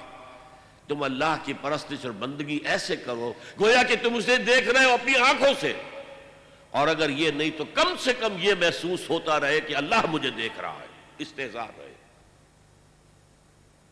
یہاں چونکہ جو روایت زیادہ مشہور ہے حضرت عمر فاروق سے رضی اللہ تعالیٰ عنہ، اس میں ہے تعبد اللہ. دوسری روایت میں ان تخش اللہ کانک تراہ فان لم تکن تراہ فانہ یراک، تمہارے دل میں اللہ کی خشیت اتنی ہو جائے جیسے کہ تم اللہ کو دیکھ رہے ہو، اللہ کے حضور میں حاضر ہو. اور ایک میں آیا ہے ان تعمل للہ کانک تراہ فان لم تکن تراہ فانہ یراک، اللہ کے لیے بھاگ دوڑ، محنت، جد و جہد، جہاد، قتال اس کیفیت کے ساتھ کرو گویا کہ تم اللہ کو دیکھ رہے ہو، ورنہ کم سے کم یہ یقین رہے کہ اللہ تمہیں دیکھ رہا ہے. تو یہ احسان ہے. نافقہ حنظلہ اسی طریقے سے حضور جب واپس تشریف لا رہے تھے غزوہ تبوک سے، تو کچھ منافق مدینے کے ایک تنگ گھاٹی میں سے حضور کو گزرنا تھا. راستہ ایسا تھا جس میں ایک ہی اونٹ ایک وقت میں گزر سکتا تھا. انہوں نے اس کے آس پاس جو ہے اپنے آپ کو چھپا لیا، چھپ گئے، اور جب حضور کا اونٹ اس میں سے نکل رہا تھا حملہ کیا حضور کو قتل کرنے کے لیے. حضرت حذیفہ حضور کے باڈی گارڈ کی حیثیت سے اونٹ کے آگے آگے چل رہے تھے، انہوں نے مقابلہ کر کے سب کو بھگا دیا. انہوں نے ڈھاٹے باندھے ہوئے تھے، منہ چھپائے ہوئے تھے، پھر رات کا وقت تھا. جب وہ بھاگ گئے تو حضور نے فرمایا کہ حذیفہ میں تمہیں بتا دوں یہ کون کون تھے. نام لے کر بتا دیا، فلاں ابن فلاں، فلاں ابن فلاں، فلاں ابن فلاں، فلاں ابن فلاں. اس وحی کے ذریعے سے حضور کو سب کچھ معلوم ہو جاتا تھا. لیکن دیکھنا حذیفہ، یہ کسی کو بتانا نہیں ہے، یہ میرا راز ہے تمہارے پاس کہ میں نے تمہیں منافقین کے نام بتا دیے ہیں کچھ کے. اسی لیے حضرت حذیفہ کو کہا جاتا تھا رضی اللہ تعالیٰ عنہ صاحب و سر النبی، نبی کے ایک راز دان، نبی کے ایک راز کے رکھنے والے حذیفہ. اب ایک مرتبہ حضرت عمر ان سے پوچھتے ہیں، آپ غور کیجئے کہاں عمر، کہاں ان کا مقام، صحابہ میں نمبر دو. انہیں بھی اپنے بارے میں اندیشہ ہے کہیں میں منافق تو نہیں ہو گیا. پوچھتے ان شدوں کا یا حذیفہ، ان شدوں کا باللہ، میں تمہیں اللہ کی قسم دے کر، واسطہ دے کر تم سے پوچھتا ہوں کہیں میرا نام تو ان میں نہیں تھا. یہ ہے ما خافہ الا مومن وما امنہ الا منافق. یہ جو بیماری ہے، یہ جو روگ ہے، اب یہ جانیے کہ اس کا انجام کیا ہے. اصل میں میں نے چونکہ کہا بیماری ہے اور میرا بیک گراؤنڈ بھی ہے میڈیکل ایجوکیشن کا، تو ہر مرض کے ضمن میں ہمارے ہاں بحثیں ہوتی ہیں ایٹیالوجی کیا ہے، یہ بیماری کیوں آتی ہے. پھر جب بیماری لاحق ہو گئی تو اس کی علامات کیا ہیں، سائنز اینڈ سمپٹمس کیا ہیں، پھر پروگنوسس کیا ہے، کتنی شفا کی امید ہے اور کتنی نہیں ہے، پھر ٹریٹمنٹ کیا ہے. اور ٹریٹمنٹ بھی دو طرح کے ہوتے ہیں، ایک پریونٹیو اور ایک کیوریٹیو. مرض سے بچا جائے، بچاؤ کی تدابیر، اور اگر مرض کی چھوٹ لگ گئی ہے تو پھر اس کا علاج. یہ جو منافقین کی بحث ہے اور نفاق کی بحث ہے، یہ بڑی تفصیل سے آئی ہے. سورہ بقرہ میں بھی ہے لیکن وہاں لفظ نفاق استعمال نہیں کیا گیا. رفتہ رفتہ رفتہ رفتہ اس کا جو پردہ چاٹ کیا گیا رفتہ رفتہ. سورہ بقرہ میں صرف یہ آیا ہے فی قلوبہم مرض فزادہم اللہ مرضا، کچھ سائنز اینڈ سمپٹمز بھی آ گئے. وَإِذَا لَقُوا الَّذِينَ آمَنُوا قَالُوا آمَنَّا وَإِذَا خَلَوْا إِلَىٰ شَيَاطِينِهِمْ قَالُوا إِنَّا مَعَكُمْ إِنَّمَا نَحْنُ مُسْتَهْزِئُونَ. جب وہ اہل ایمان سے ملتے کہتے ہیں ہم بھی ایمان لے آئے ہیں، ہم بھی صاحب ایمان ہیں. اور جب اپنے ان شیطانوں کے پاس جاتے ہیں، یہودی لیڈروں کے پاس، تو کہتے ہیں جی ہم تو آپ کے ساتھ ہیں، ہم ان سے تو صرف مذاق ہی کر رہے ہیں. اللہ یستہزئ بہم ویمدہم فی طغیانہم یعمہون. اصل میں اللہ ان سے مذاق کر رہا ہے اور انہیں ان کی سرکشی کے اندر آگے کھینچتا چلا جا رہا ہے. جیسا کہ میں نے کہا تھا نیکی کا راستہ اختیار کرو گے اللہ اسے کھولتا چلا جائے گا، بدی کا اختیار کرو گے اللہ اس کو کھولتا چلا جائے گا، نفاق کا اختیار کرو گے اللہ اس کو کھولتا چلا جائے گا۔ تو سورہ بقرہ میں کہیں لفظ منافق یا نفاق نہیں آیا، آل عمران میں ایک جگہ آیا ہے، لیکن سورہ نساء میں بڑی مفصل بحثیں مفصل بحثیں مفصل بحثیں ان کی علامات، اور سب سے بڑے ان کے تین جو سبب تھے۔ اللہ کے رسول کی اطاعت بہت بھاری گزرتی تھی، اچھا جی اللہ کا حکم تو ہم مانیں گے لیکن ان کا کیوں مانیں، یہ بھی تو ہماری طرح کے انسان ہیں۔ اسی لیے انہوں نے کہا تھا قرآن میں تو ابھی حکم آیا نہیں قتال کا، انہوں نے خامخواہ شروع کر دیا۔ اس پر پھر سورہ محمد نازل ہوئی جس کو سورہ قتال بھی کہتے ہیں، قتال کا حکم آ گیا، اب ان کی زبانیں چپ ہوئی، اب تو آ گیا اب کیا کریں۔ جب وہ سورت اتری تو قرآن مجید میں اسی صورت میں ہے کہ آپ دیکھتے ہیں منافقین کو کہ اب ان کی آنکھیں ایسی پتھرا رہی ہیں جیسے کہ کوئی مرنے والے شخص کی آنکھیں پتھراتی ہیں، اب تو کوئی رہا ہی نہیں حضور۔ سورہ نساء میں بہت بحث ہے۔ پھر جہاد اور قتال سے بچنے والے وہ منافق ہیں، پھر جو ہجرت نہیں کرتے وہ منافق ہیں، مال و اولاد زیادہ پسند ہے کیسے چھوڑ کر چلے جائیں، اہل و عیال زیادہ محبوب ہے کیسے چھوڑ کر چلے جائیں۔ بہرحال سورہ نساء میں بڑی مفصل بحثیں، میں نے جو آیت تلاوت کی تھی ان المنافقین فی الدرک الاسفل من النار، یہ منافق تو آگ کے سب سے نچلے طبقے میں ہوں گے۔ اللہ کا غضب اتنا کافروں پر نہیں بھڑکتا جتنا کہ منافقین پر بھڑکتا ہے، اور جتنا کہ ان مسلمانوں پر جو دعوے تو کرتے ہیں ایمان کے اور اللہ کی محبت اور رسول کے عشق کے اور عمل میں زیرو ہیں۔ لما تقولون ما لا تفعلون کبر مقتا عند اللہ ان تقولوا ما لا تفعلون، اگرچہ منافق نہیں ہے لیکن بے عملی، اللہ اور اس کے رسول کے احکام سے سرتابی، کہاں اللہ پر ایمان کا دعویٰ، رسول پر ایمان کا دعویٰ، اور کہاں یہ کہ ان کے احکام کو پاؤں تلے رون دینا۔ پھر یہ سورہ مائدہ میں بھی بحثیں آئی ہیں، لیکن یہ بحثیں سورہ نور میں بھی ہیں، سورہ احزاب میں بھی ہیں، لیکن کلائمیکس پر یہ مضمون آپ کو ملے گا بہت تفصیل سے بہت تفصیل سے یہ ملے گا سورہ توبہ میں، اس لیے کہ آخری امتحان جو ہوا تھا ان ایمان کے دعوے داروں کا وہ غزوہ تبوک کے وقت تھا، جسے کہا گیا تھا جیش العسرہ، قحط کا عالم تھا، اب فصل کھجور کی تیار تھی، اگر اب چلے جاتے ہیں تو کون اتارے گا، کھجور کی فصل عورتوں کا کام تو نہیں ہے کہ اتار سکیں، فصل جو ہے گل سڑ جائے گی درختوں کے اوپر ہی، تو گویا کہ قحط در قحط کا معاملہ ہوگا، پھر شدید گرمی ہے، طویل لمبا سفر ہے، تو اس میں ظاہر بات ہے کہ منافقین کا نفاق بالکل واضح ہو گیا۔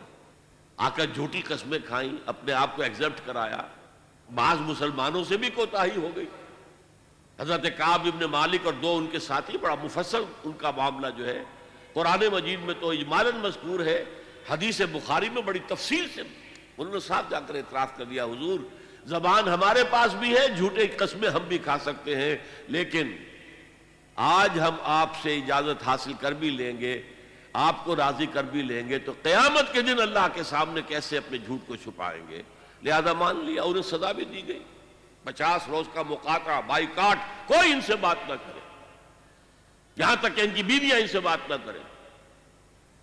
بہرحال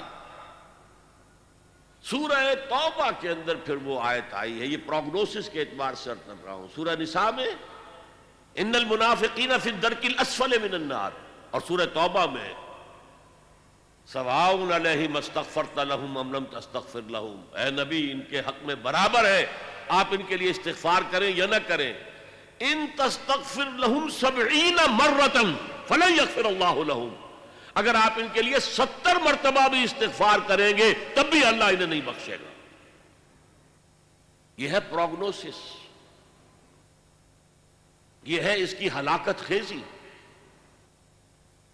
رسول کے استغفار سے محروم، اللہ کی رحمت سے محروم، فی الدرک الاسفل من النار، کافروں سے نیچے ہوں گے، جہنم کے نچلے ترین طبقے کے اندر ہوں گے۔ اور جیسا کہ میں نے کہا اس نفاق کا آغاز کیا ہے؟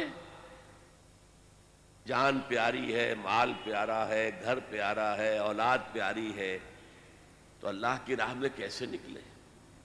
بس یہ سبب ہے، اسی میں قدم بقدم پیچھے ہٹے،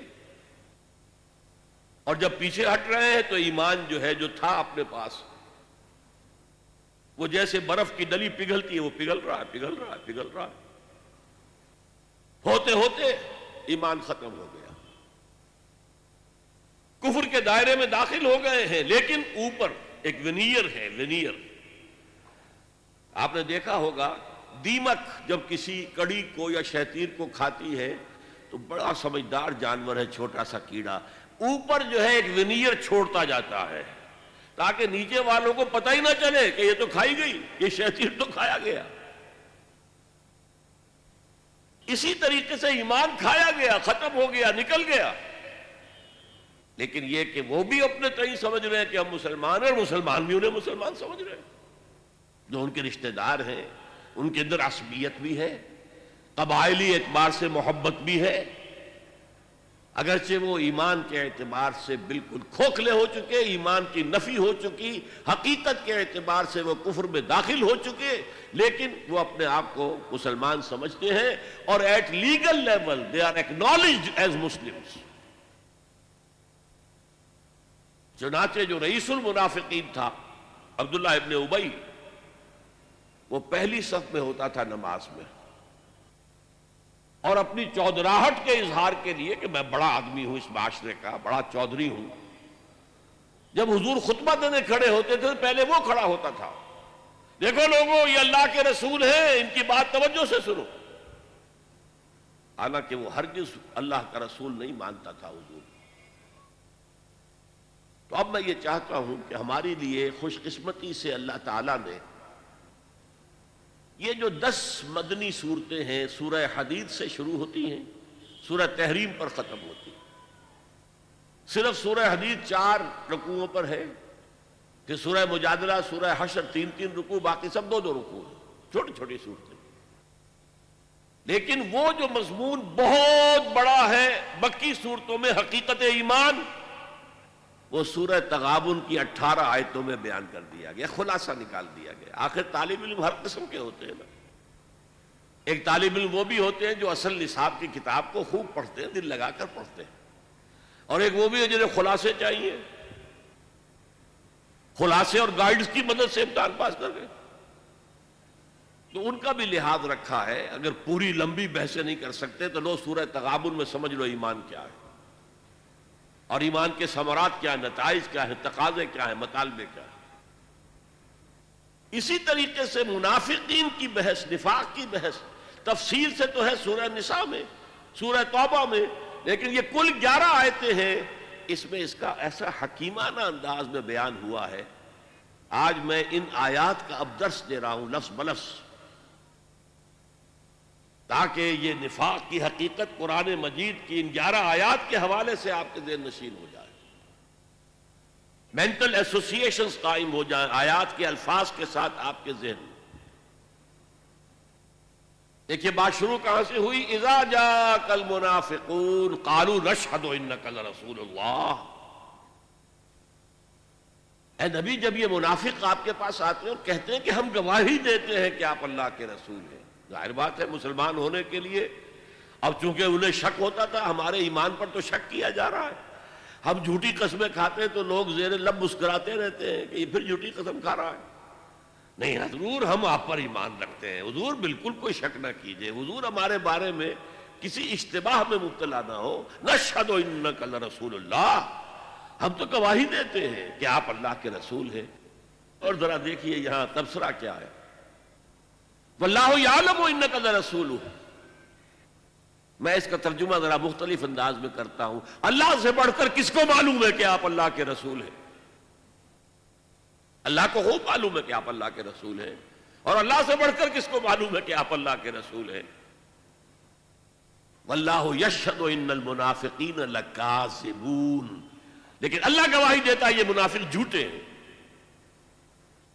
بظاہر تو یہ جھوٹ نہیں ہے، انک لرسول اللہ، آپ اللہ کے رسول ہیں، تو سچائی ہے، لیکن وہ دل سے نہیں کہہ رہے، یہ صرف ظاہری بات ہے، یہ ان کا قول ہے، اس پر ایمان اور یقین حاصل نہیں ہے۔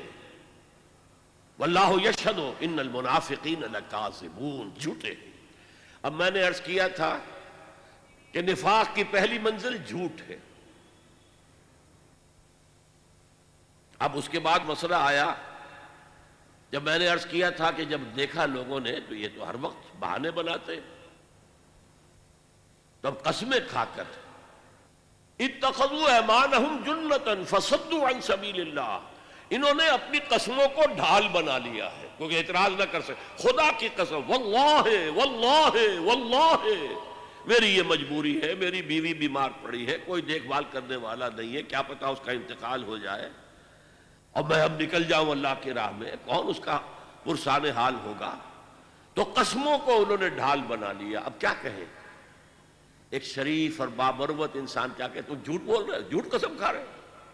اچھا بھائی جیسا تم کہہ رہے ہو ٹھیک ہے۔ تو انہوں نے گویا کہ جو تقاضا تھا اللہ کی راہ کا، جو اللہ کی راہ میں نکلو، انفاق کرو، خرچ کرو اور اللہ کی راہ میں جان ہتھیلی پر رکھ کر نکل آؤ، تو اس سے روکا اپنے آپ کو، جیسے تلوار کے وار سے آپ ڈھال کے ذریعے روکتے ہیں اپنے آپ کو، بچاتے ہیں۔ اتخذوا ایمانہم، یمین قسم، انہوں نے اپنی قسموں کو ڈھال بنا لیا ہے۔ فَصَدُّوا عَن سَبِيلِ اللَّهِ، ترجمہ بہت ٹھیک کیا گیا تھا۔ صدّا یا سدو کے دو معنی ہیں، خود بھی رک جانا، دوسروں کو بھی روکنا۔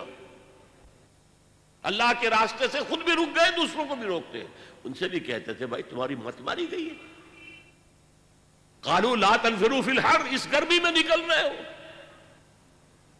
شام کا سفر کرنا ہے، تبوک جانا، حضور نے اعلان کر دیا تھا۔ عام اپنے غزوات کے جو آپ کی عام عادت تھی اس کے برعکس، عام طور پہ یہ تھا کہ آپ چھپاتے تھے کہ کہاں جانا ہے، جیسے کہ ایک حدیث بھی ہے، استعینوا علی حوائجکم بالکتمان، اپنی ضرورتوں پر جو ہے پردہ ڈال کر، چھپا کر اللہ کی مدد حاصل کرو۔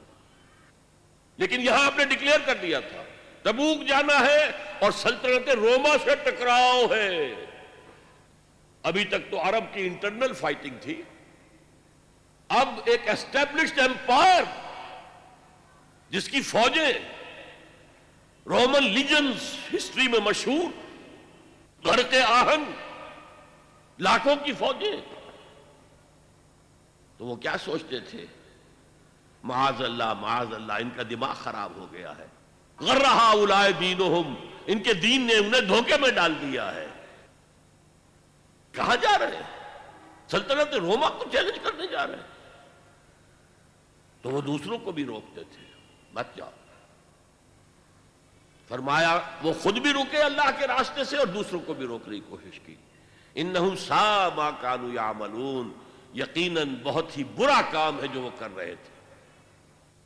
اب آئی ہے بہت مرکزی آیت جس سے کہ بات واضح ہو جائے گی، ایک شعوری نفاق، ایک غیر شعوری نفاق۔ ذالک بانہم آمنوا، یہ اس لیے کہ ایمان تو وہ لائے تھے، قرآن تسلیم کر رہا، ایمان لائے تھے اور اس وقت کوئی دھوکے کا ارادہ نہیں تھا۔ یہ تو جب امتحان آ گیا، آزمائش آ گئی، جان و مال کے مطالبے آ گئے، تب پیچھے قدم ہٹنا شروع ہوا ہے، پسپائی شروع ہوئی ہے، اور رفتہ رفتہ رفتہ رفتہ پیچھے ہٹ کر سٹیج ون، سٹیج ٹو اور سٹیج تھری تک جا پہنچے۔ گویا کہ سٹیج تھری تو کفر ہے، کھلا کفر ہے، اللہ کے رسول سے دشمنی اور اہل ایمان سے دشمنی۔ ذَلِكَ بِأَنَّهُمْ آمَنُوا ثُمَّ كَفَرُوا، وہ ایمان لائے تھے پھر انہوں نے کفر کیا ہے، لیکن یہ کفر پوشیدہ ہے، کھلم کھلا نہیں کہا۔ ان یہودیوں کی طرح جو صبح ایمان لائے تھے اور شام کو اعلان کر دیا جی ہم نے دیکھ لیا سب کچھ، ہم تو واپس جا رہے ہیں، مرتد ہو رہے ہیں۔ نہیں، یہ اسلام کے اندر رہے، قانونی طور پر اندر ہے، اس شہتیر کی طرح جو اندر سے کھوکھلا ہو چکا ہے، اوپر سے ایک ونیئر ہے کہ دیکھنے والوں کو نظر نہیں آ رہا، وہ تو جب ایک دم گرے گا تو پتہ چلے گا یہ تو کھایا گیا تھا، ہمیں پتہ ہی نہیں چلا، چوکھٹ کو دیمک کھا چکی ہے لیکن اوپر ونیئر ہے، آپ کو نظر نہیں آ رہا۔ تو ذالک بأنہم آمنوا ثم کفروا، یہ کفر حقیقی ہے، کفر قانونی نہیں ہے. مسلمان رہے مسلمان مانا گیا، اس لیے کہ منافق کوئی لیگل اینٹیٹی نہیں ہے، لیگل اینٹیٹی مومن بھی نہیں ہے، لیگل اینٹیٹی مسلمان غیر مسلم. اللہ اللہ خیر صلی اللہ. اب جو مسلمان ہے وہ مومن صادق بھی ہو سکتا ہے، وہ دھوکے باز بھی ہو سکتا ہے منافق، اور دونوں کیفیتوں سے جو ہے وہ اگر خالی ہے، نہ مثبت ایمان نہ منفی نفاق، تو اس کو کہتے ہیں اسلام بلا ایمان. یہ امام ابن تیمیہ نے سورہ حجرات کی اس آیت کے اوپر عنوان قائم کیا ہے، اثبات الاسلام بغیر ایمان، ایمان کے بغیر اسلام کا اثبات. قالت الاعراب آمنا قل لم تؤمنوا ولكن قولوا اسلمنا ولما يدخل الايمان في قلوبكم وان تطيعوا الله ورسوله لا يلدكم من اعمالكم شيئا ان الله غفور رحيم. ذالک بانہم آمنوا ثم کفروا فتطبع علی قلوبہم. اب ان کے دلوں پر مہر کر دی گئی، جیسے بدترین کافروں کے دلوں کے اوپر جن پر حق جو ہے وہ واضح ہو گیا تھا، ان کے دلوں نے گواہی دے دی تھی کہ محمد ٹھیک کہہ رہے ہیں، سچے ہیں، لیکن اپنی عصبیت کی وجہ سے، اپنی چودراہٹ کی وجہ سے، اپنے سٹیٹس کی وجہ سے، اپنے تکبر کی وجہ سے، یا اپنے حسد کی وجہ سے مان نہیں رہے. ایسے لوگوں کے دلوں پر پھر مہر ہو جاتی ہے. یہودی خاص طور پر ان کے علماء ایسے پہچانتے تھے حضور کو جیسے اپنے بیٹوں کو پہچانتے، یعرفونہ کما یعرفون ابناہ، لیکن مانا نہیں تو اللہ تعالیٰ نے مہر کر دی. فَطُبِعَ عَلَىٰ قُلُوبِهِمْ فَهُمْ لَا يَفْقَهُونَ. اب انہیں صحیح تفقہ، صحیح فہم حاصل ہی نہیں، کیا نفع میں ہے کیا نقصان کا سودا ہے انہیں پتہ ہی نہیں، ان کی مت ماری گئی. وَإِذَا رَأَيْتَهُمْ تُعْجِبُكَ أَجْسَامُهُمْ. اور اے نبی جب آپ انہیں دیکھتے ہیں تو آپ کو ان کے جسم بڑے بھلے لگتے ہیں، بڑے توانا، اس لیے کہ سارا ان کا معاملہ دنیا سے متعلق ہے، خوب اچھا کماتے ہیں، کھاتے ہیں، پیتے ہیں. تو جس کو کہتے ہیں فربا خامخواہ معتبر، ذرا شخصیت ایسی ہو تو ظاہر بات ہے کہ مجلس میں جب آتا ہے تو سب کی نگاہیں اٹھتی ہیں، یہ کون آیا ہے. حضور بھی ان کی طرف نگاہ کرتے تھے، ان کے پاس وسائل ہیں، یہ امیر لوگ ہیں. کتنے ہی غریب آئے ہیں غزوہ تبوک میں کہ حضور ہم حاضر ہیں جان کے ساتھ، ہمارے پاس مال نہیں ہے، سواری نہیں ہے، آپ اگر ہمارے لیے سواری کا بندوبست کر دیں ہم حاضر ہیں، جان و مال سے حاضر. اور حضور نے جب کہا کہ میرے پاس بھی کوئی سواری کا بندوبست نہیں، تو وہ جاتے تھے اور ان کے آنکھوں سے آنسو روا ہوتے تھے. اللہ یجدون ما ينفقون، کہ اب ان کے پاس ہے ہی کچھ نہیں، خرچ کیا کریں، کیسے جائیں. ایک وہ تھے. اب یہ اغنیا ہے، یہ دولت مند ہے، یہ چودھری لوگ ہیں، لہذا حضور ان کی طرف توجہ فرماتے تھے. وَإِذَا رَأَيْتَهُمْ تُعْجِبُكَ أَجْسَامُهُمْ. ان کے جسم جو ہے وہ آپ کو بڑے اچھے لگتے ہیں. وَإِن يَقُولُوا تَسْمَعْ لِقَوْلِهِمْ. جیسے میں نے کہا نا، معتبر آدمی معلوم ہوتا ہے جب وہ کچھ کہتے ہیں تو آپ بڑی توجہ سے سنتے ہیں. تَسْمَعْ لِقَوْلِهِمْ، یہ کیا کہہ رہے ہیں، کیا ان کی رائے ہے. كَأَنَّهُمْ خُشُبٌ مُّسَنَّدَةٌ. اے نبی ان کی اصل حقیقت ہے ان سوکھی لکڑیوں کی جو سہارے سے کھڑی کر دی جائیں، لکڑی کے کندھے جو خود نہیں کھڑے ہو سکتے اسے سہارا چاہیے. ایک درخت ہے جو خود کھڑا ہے اور ایک وہ سوکھی لکڑی کے کندھے ہیں، وہ تو خود کھڑے نہیں رہ سکتے. کأنہم خشب مسندہ یحسبون کل صیحۃ علیہم. ان کی جان ہر وقت نرستی رہتی ہے، وہ کوئی بھی آواز ہوتی ہے، کوئی بھی شور آتا ہے، وہ سمجھتے ہیں آئی مصیبت ہماری، یقیناً کوئی حملہ ہونے والا ہے یا حملہ ہو گیا ہے، لہذا اب پھر مصیبت آئے گی ہماری. کہا جائے گا آؤ دفاع کرو، اب ادفعوا قاتلوا فی سبیل اللہ، اب ادفعوا، اللہ کی راہ میں جنگ کرو یا کم سے کم دفاع تو کرو. تو ان کی جانوں پر بن جاتی ہے. ہم العدو فاحذرہم. اے نبی یہی دشمن ہے، اصل دشمن یہ ہے، مارے آستین یہ ہے، یہ آستین کے چھپا ہوا سانپ ہے جو اندر سے ڈسے گا. فَاحْذَرْهُمْ، آپ ان سے بچ کر رہیے. یہ ہے وہ تھرڈ سٹیج، ہم العدو، عداوت، اللہ کے رسول کی عداوت، اہل ایمان جو رسول کی ہر پکار پر لبیک لبیک یا رسول اللہ، ہم حاضر ہیں اللہ کے رسول، جس کی وجہ سے ہم نمایاں ہو جاتے، ہم بیٹھے رہے، ہم نے جا کے پھر بعد میں معذرت کی، حضور یہ معاملہ یہ معاملہ یہ معاملہ ہے، مجھے تو آپ مستثنا کر دیجیے. قاتلہم اللہ، اللہ انہیں ہلاک کرے، برباد کرے. انا یوفکون، یہ کہاں سے الٹے پاؤں پھرے جا رہے ہیں، ان کی بدبختی تو ملاحظہ ہو. قسمت کی خوبی دیکھیے، ٹوٹی کہاں کمند، دو چار ہاتھ جب کہ لبے بام رہ گیا، ایمان کی توفیق ملی، گمراہیوں سے نکلے، محمد کی صحبت سے فیضیاب ہوئے صلی اللہ علیہ وسلم، اور اب کہاں جا رہے ہیں، کس انجام کی طرف جا رہے ہیں. قاتلہم اللہ انا یوفکون، اب ان کے تکبر کا نقشہ. وَإِذَا قِيلَ لَهُمْ تَعَالَوْا يَسْتَغْفِرْ لَكُمْ رَسُولُ اللَّهِ، جب ان سے کہا جاتا ہے بھئی آؤ اللہ کے رسول کے پاس آؤ، اپنی غلطی کے اوپر اعتراف کر لو، اس کو مان لو، اللہ کے رسول بھی تمہارے لیے استغفار کریں گے، اللہ بخش دے گا. جب ان سے کہا جاتا ہے وَإِذَا قِيلَ لَهُمْ تعالو آؤ یستغفر لکم رسول اللہ، اللہ کے رسول تمہارے لیے استغفار کریں گے، لووا رؤوسہم، وہ اپنے سروں کو مٹکاتے ہیں، ہاں ہاں جی ہاں ہاں آئیں گے آ جائیں گے. ورأیتہم یصدون، تم دیکھتے ہو وہ رکتے ہیں، نہیں آنا چاہتے. وہم مستکبرون، اور ان کا یہ پیچھے رکنا استکبار کی وجہ سے، تکبر کی وجہ سے. ہم کیوں جا کر محمد سے معافی مانگے صلی اللہ علیہ وسلم. سواء علیہم استغفرت لہم ام لم تستغفر لہم، ان کے حق میں برابر ہے، خواہ آپ استغفار کریں ان کے لیے خواہ نہ کریں. لن یغفر اللہ لہم، اللہ ہرگز انہیں معاف نہیں کرے گا. یہ آیت اس سے شدید تر کیفیت کے ساتھ سورہ توبہ میں آ چکی ہے جو میں آپ کو سنا چکا. استغفر لهم او لا تستغفر لكم ان تستغفر لهم سبعين مرة فلن يغفر الله لهم.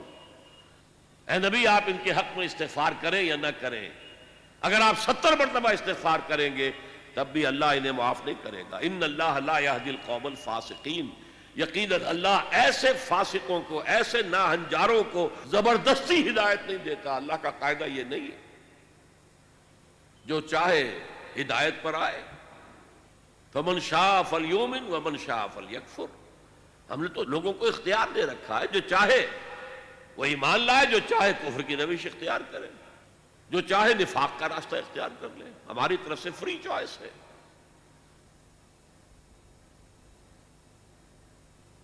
اب اس کے بعد ایک واقعہ بیان ہو رہا ہے، اور یہ اصل میں اس سے ایک اندازہ ہوگا کہ یہ منافقت کہاں تک پہنچا دیتی تھی.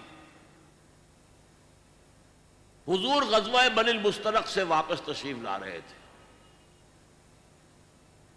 اسی سفر میں وہ واقعہ پیش آیا کہ حضرت عائشہ کا ہاتھ گر گیا، اس کو تلاش کرنے کے لیے آپ دوبارہ گئیں، رفع حاجت کے لیے گئی تھی، وہاں کہیں گر گیا، تلاش کرنے کے لیے گئی تو قافلہ چل پڑا. وہ ایک لمبا واقعہ ہے جس پر کہ عبداللہ ابن ابی نے شور مچا دیا، تہمت لگائی زنا کی.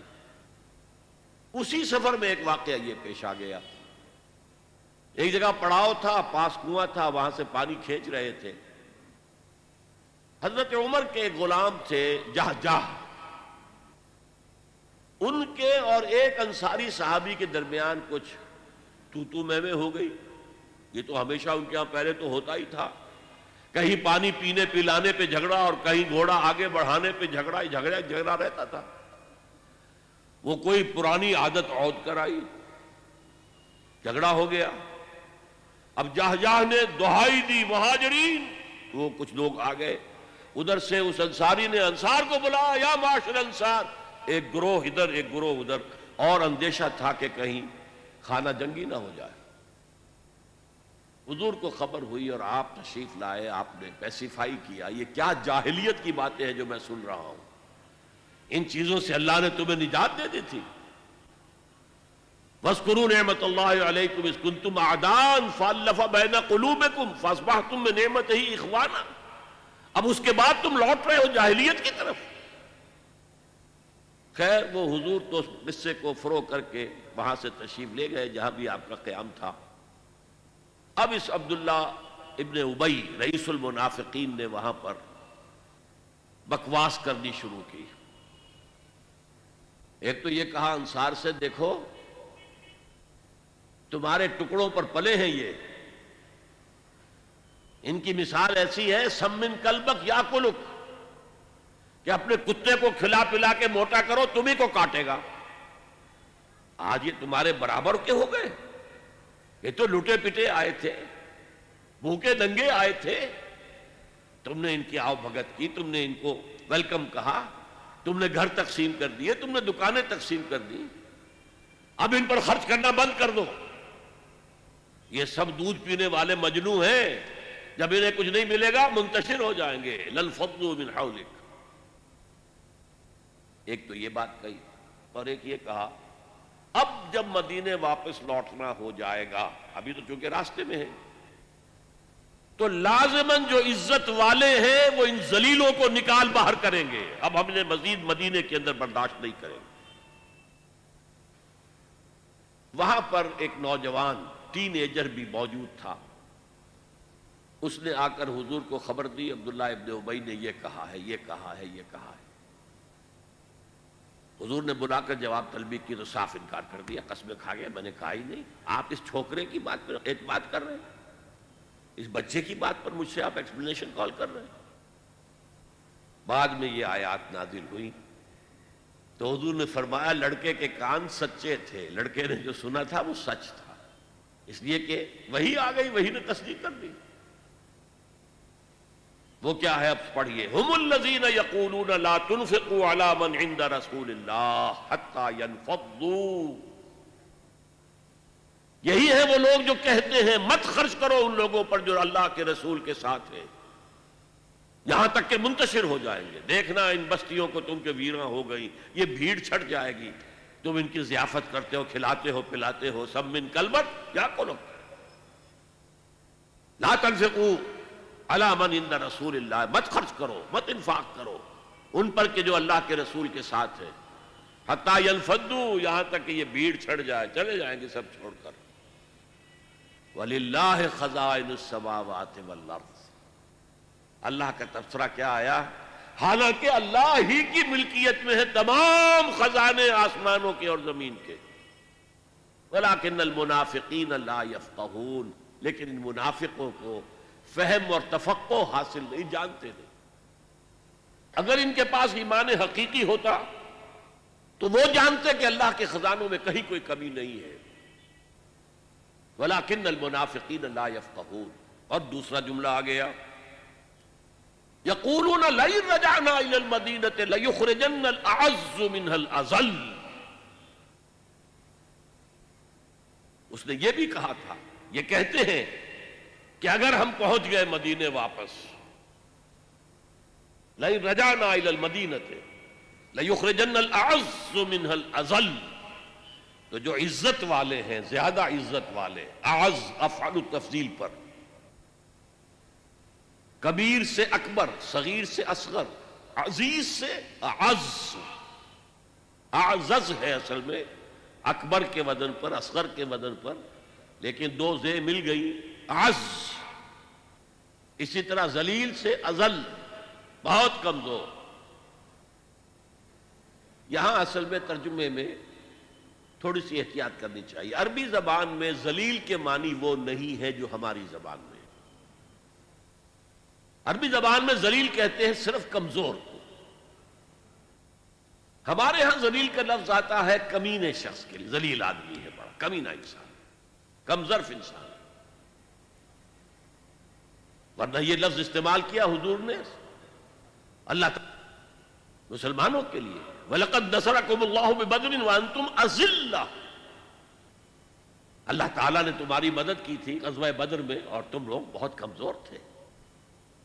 تو یہاں پہ ان کا جو عزت والے ہیں, صاحب ثروت ہیں, صاحب اقتدار ہیں, وہ ان کمزوروں کو ان ذلیلوں کا مطلب کمزوروں کو نکال باہر کرے. مفلوق الحال ہے یہ، تو ان کے پاس ہے کیا؟ وَلِلَّهِ الْعِزَّةُ وَلِرَسُولِهِ وَلِلْمُؤْمِنِينَ. حالانکہ حقیقت اگر یہ جانتے ہوتے تو انہیں معلوم ہوتا کہ عزت حقیقتاً صرف اللہ کے لیے ہے اور اس کے رسول کے لیے ہے اور اہل ایمان کے لیے. وَلَكِنَّ الْمُنَافِقِينَ لَا يَعْلَمُونَ، لیکن یہ منافق لوگ جانتے نہیں. یہ نفاق کے مرض کی کیفیات، سائنز اینڈ سمٹمز سب بیان ہو گئے، پروگنوسس بیان ہو گیا، کہاں تک یہ لے جا سکتا ہے، کس ہلاکت تک. کہ فی الدرک الاسفل من النار، آخرت میں جہنم کے سب سے نچلے طبقے میں، اور دنیا میں رسول کے استغفار سے محروم. اب دیکھیے جو میں نے کہا تھا، ہر مرض کے ساتھ ہمارے ہاں ڈسکشن ہوتی علاج. دوسرے رکوع کی تین آیات میں علاج ہے. اس ترتیب سے شاید کبھی آپ نے اس پر غور نہ کیا ہو. اور علاج کی دو قسمیں ہیں، پریونٹیو اور curative. Prevention is better than cure, prevention بہتر ہے، مرض کو ہونے مت دو. تو پہلی بات وہ ہے کہ جو اس نفاق کو آپ سے دور رکھے گی اس کی انفیکشن ہوگی ہی نہیں. اور وہ کیا ہے؟ یا ایھا الذین آمنوا لا تلھکم اموالکم ولا اولادکم عن ذکر اللہ. اہل ایمان، دیکھنا تمہیں تمہارے مال اور تمہاری اولادیں اللہ کے ذکر سے غافل نہ کر دیں. دوا میں ذکر، ہر وقت اللہ کو یاد کرتے. نماز تو خیر ہے ہی اللہ کے ذکر کے لیے، اس کے علاوہ ذکر. جمعے کے بارے میں بھی فرمایا ہے فَإِذَا قُضِيَتِ الصَّلَاةُ فَانْتَشِرُوا فِي الْأَرْضِ وَابْتَغُوا مِنْ فَضْلِ اللَّهِ وَاذْكُرُوا اللَّهَ كَثِيرًا لَعَلَّكُمْ تُفْلِحُونَ. یہ نہ سمجھا کہ بس ذکر تو نماز میں ہم کر آئے، اب کوئی اور ذکر نہیں. کثرت سے ذکر کرو. وہ آیات ہم پڑھ چکے ہیں، الَّذِينَ يَذْكُرُونَ اللَّهَ قِيَامًا وَقُعُودًا وَعَلَى جُنُوبِهِمْ. وہ لوگ جو اللہ کو یاد رکھتے ہیں، کھڑے ہوئے، بیٹھے ہوئے، لیٹے ہوئے، ہر حال. اور اس کی شکلیں کیا ہیں؟ بدقسمتی سے ہمارے ہاں اہل تصوف کے جو مختلف مسلک ہیں انہوں نے ذکر اذکار کے اپنے اپنے طریقے اختیار کیے. مراقبے بھی ہوتے ہیں، ذکر بالجہر بھی ہوتا ہے، ذکر خفی بھی ہوتا ہے، پھر ضربیں بھی لگتی ہیں، لا الہ الا اللہ، ضرب لگاؤ اپنے قلب پر، مختلف. لیکن حقیقت کے اعتبار سے سمجھئے ذکر کہتے کسے؟ ذکر کے معنی ہے استعذار اللہ فی القلب، اللہ کو دل میں موجود رکھنا، دل سے، دل کا تعلق اللہ سے ٹوٹنے نہ پائے. یہ جو چیزیں ہیں جنہیں ہم ذکر کہتے ہیں وہ ذرائع، طریقے ہیں ذکر کے. کس طریقے سے ذکر کرو، اللہ کیسے تمہارے قلب کے اندر موجود رہے. نمبر ون، الذکر. الذکر the remembrance, the remembrance is قرآن، تلاوت قرآن. انا نحن نزلنا الذکر وانا لہ لحافظ. اس کا نام ہی ہے ذکر. ہم ہی نے اس الذکر کو نازل کیا ہے اور ہم ہی اس کے محافظ ہیں. الذکر قرآن مجسم ذکر ہے، سراپا ذکر ہے، مؤثر ترین ذکر ہے، از ذکر ہے. نمبر دو، اقیم الصلاۃ لذکری. میری یاد کے لیے نماز قائم کرو. پانچ دفعہ اپنے معمولات سے نکلو. صبح بستر سے اٹھو فجر کے وقت اور اللہ کو یاد کرو، مجھے یاد کرو. اور یہ نماز ہے، یہ ایک طرح کا جامع ذکر ہے. آپ زبان سے بھی ذکر کر رہے ہیں، سورہ فاتحہ پڑھ رہے ہیں، آپ قرآن مجید کا بھی کچھ حصہ پڑھ رہے ہیں یا سن رہے ہیں فجر کی نماز میں، جسے کہا ہی گیا ہے قرآن الفجر. اقم الصلاۃ لدلوک الشمس الی غسق اللیل وقرآن الفجر.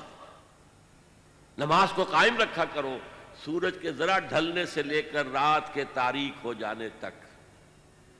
اور خاص صبح کے وقت قرآن کا پڑھنا، یعنی فجر کی نماز میں طویل قرات ہونی چاہیے، طویل قرات، کم سے کم حضور کا جو معمول سامنے آتا ہے وہ پانچ رکوع، تین رکوع پہلی رکعت میں، دو دوسری میں۔ جمعے کے روز سورہ سجدہ، الف لام میم سجدہ، سورہ سجدہ تین رکوع پہلی رکعت میں، اور سورۃ الدہر دو رکوع دوسری سورت میں۔ باقی نمازوں میں مغرب میں، عشاء میں آپ کم پڑھیں۔ اور حکمت کیا رکھی ہے؟ سورج کے ڈھلکنے کے بعد سے لے کر یہ رات تک تو گویا کہ نماز ہی ہے، نماز ہی ہے۔ آپ نکلے، آئے، پھر آئے، پھر گئے۔ سردیوں میں تو معلوم ہوتا ہے کہ بس پھیرا لگ رہا ہے، ظہر پڑھ کر تھوڑا سا وقت گزرا، عصر آ گئی، عصر پڑھ کر تھوڑا سا وقت گزرا، مغرب آ گئی، پھر تھوڑی دیر کے بعد عشاء آ گئی۔ اقم الصلاۃ لدلوک الشمس الی غسق اللیل وقرآن الفجر۔ لیکن یہ کس لیے ہے؟ اقم الصلاۃ لذکری۔ اس میں میں عرض کر رہا تھا جامع ہے، زبان بھی ذکر کر رہی ہے، اللہ اکبر، سبحان ربی العظیم، سبحان ربی الاعلیٰ، اور جسم بھی ذکر کر رہا ہے۔ آپ کھڑے ہیں جھک کر قنوت، پھر آپ رکوع میں گئے ہیں، آپ کے ذکر کے ساتھ آپ کا جسم بھی اللہ کے سامنے جھک رہا ہے، پھر اس کی فائنل شکل سجدہ۔ اور حضور نے فرمایا ہے اقرب ما یکون العبد الی اللہ فی السجود، انسان قریب ترین جو اللہ سے ہوتا ہے وہ سجدے کی حالت میں ہوتا ہے، کیونکہ انسان میں اصل چیز کیا؟ تکبر۔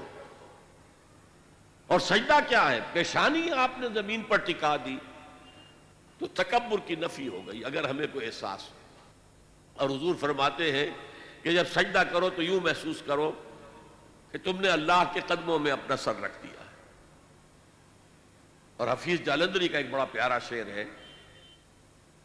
سرکشی نے کر دیے دھندلے نقوش بندگی۔ ہمارے ماتھے پر بندگی کے آثار اور نشان ہونے چاہیے تھے، سرکشی، بغاوت، تکبر نے دھندلے کر دیے ہیں۔